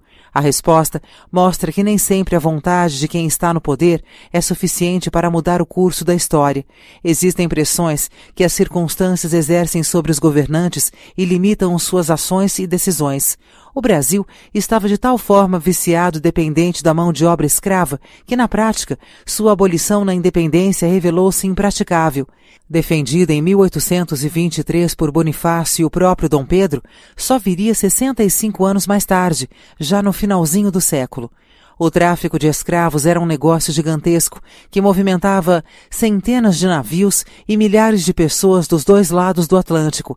Incluía agentes na costa da África, exportadores, armadores, transportadores, seguradores, importadores, atacadistas que revendiam no Rio de Janeiro para centenas de pequenos traficantes regionais que, por sua vez, se encarregavam de redistribuir as mercadorias para cidades, fazendas e minas do interior do país. Os lucros do negócio eram astronômicos. Em mil oitocentos e dez, um escravo comprado em Luanda por setenta mil réis era revendido no distrito Diamantino, em Minas Gerais, por até duzentos e quarenta mil réis, ou três vezes e meia o preço pago por ele na África. Em mil oitocentos e doze, metade dos trinta maiores comerciantes do Rio de Janeiro se constituía de traficantes de escravos. Nota: João Luiz Ribeiro Fragoso, Homens de Grossa Aventura, página cento e oitenta e um. Fim da nota. Diante desse cenário, manter a escravatura e proteger os grandes proprietários contra uma eventual rebelião dos cativos foi uma das moedas de troca que Dom Pedro e seu ministro José Bonifácio de Andrada e Silva usaram em mil oitocentos e vinte e dois na defesa de seu projeto monárquico-constitucional.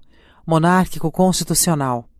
Diante desse cenário, manter a escravatura e proteger os grandes proprietários contra uma eventual rebelião dos cativos foi uma das moedas de troca que Dom Pedro e seu ministro José Bonifácio de Andrada e Silva usaram, em mil oitocentos e vinte e dois, na defesa de seu projeto monárquico-constitucional.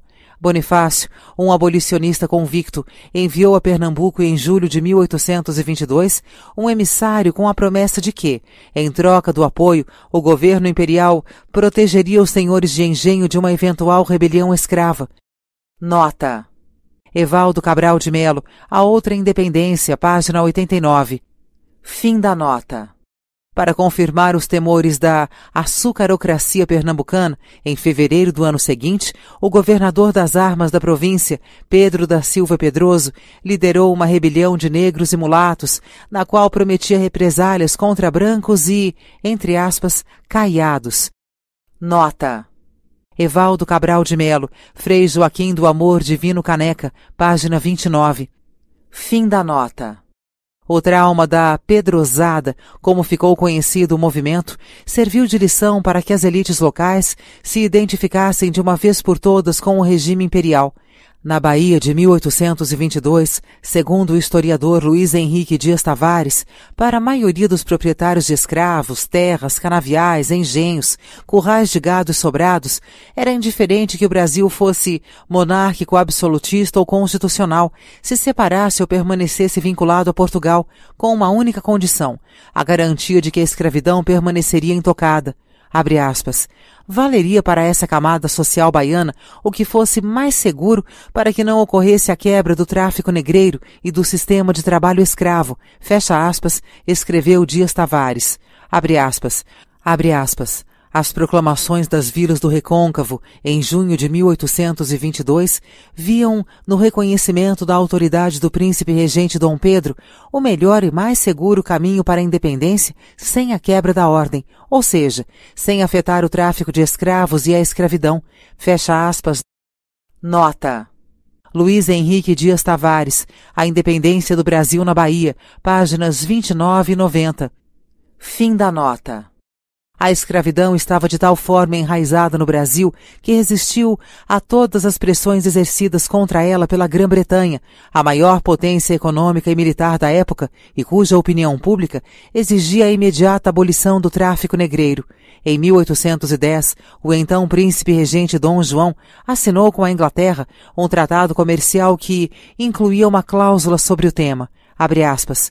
Uma abolição gradual do tráfico de escravos é prometida por parte do regente de Portugal e os limites do mesmo tráfico ao longo da costa da África serão determinados. Fecha aspas, rezava o documento. Nota: Octávio Tarquínio de Souza, Fatos e Personagens em Torno de um Regime, página oitenta e quatro. Fim da nota. Nada aconteceu. Em mil oitocentos e quinze, no Congresso de Viena, sob pressões de todos os lados, os representantes portugueses concordaram em assinar um acordo pelo qual ficava banido o comércio negreiro nas águas ao norte do Equador e se comprometiam também a se envolverem em novas negociações com o objetivo de acabar definitivamente com o tráfico entre a África e o Brasil. Dom João ratificou o tratado em junho de mil oitocentos e quinze. Nota. Neil Macaulay, Dom Pedro, página cinquenta e cinco. Fim da nota. E uma vez mais tudo ficou no papel.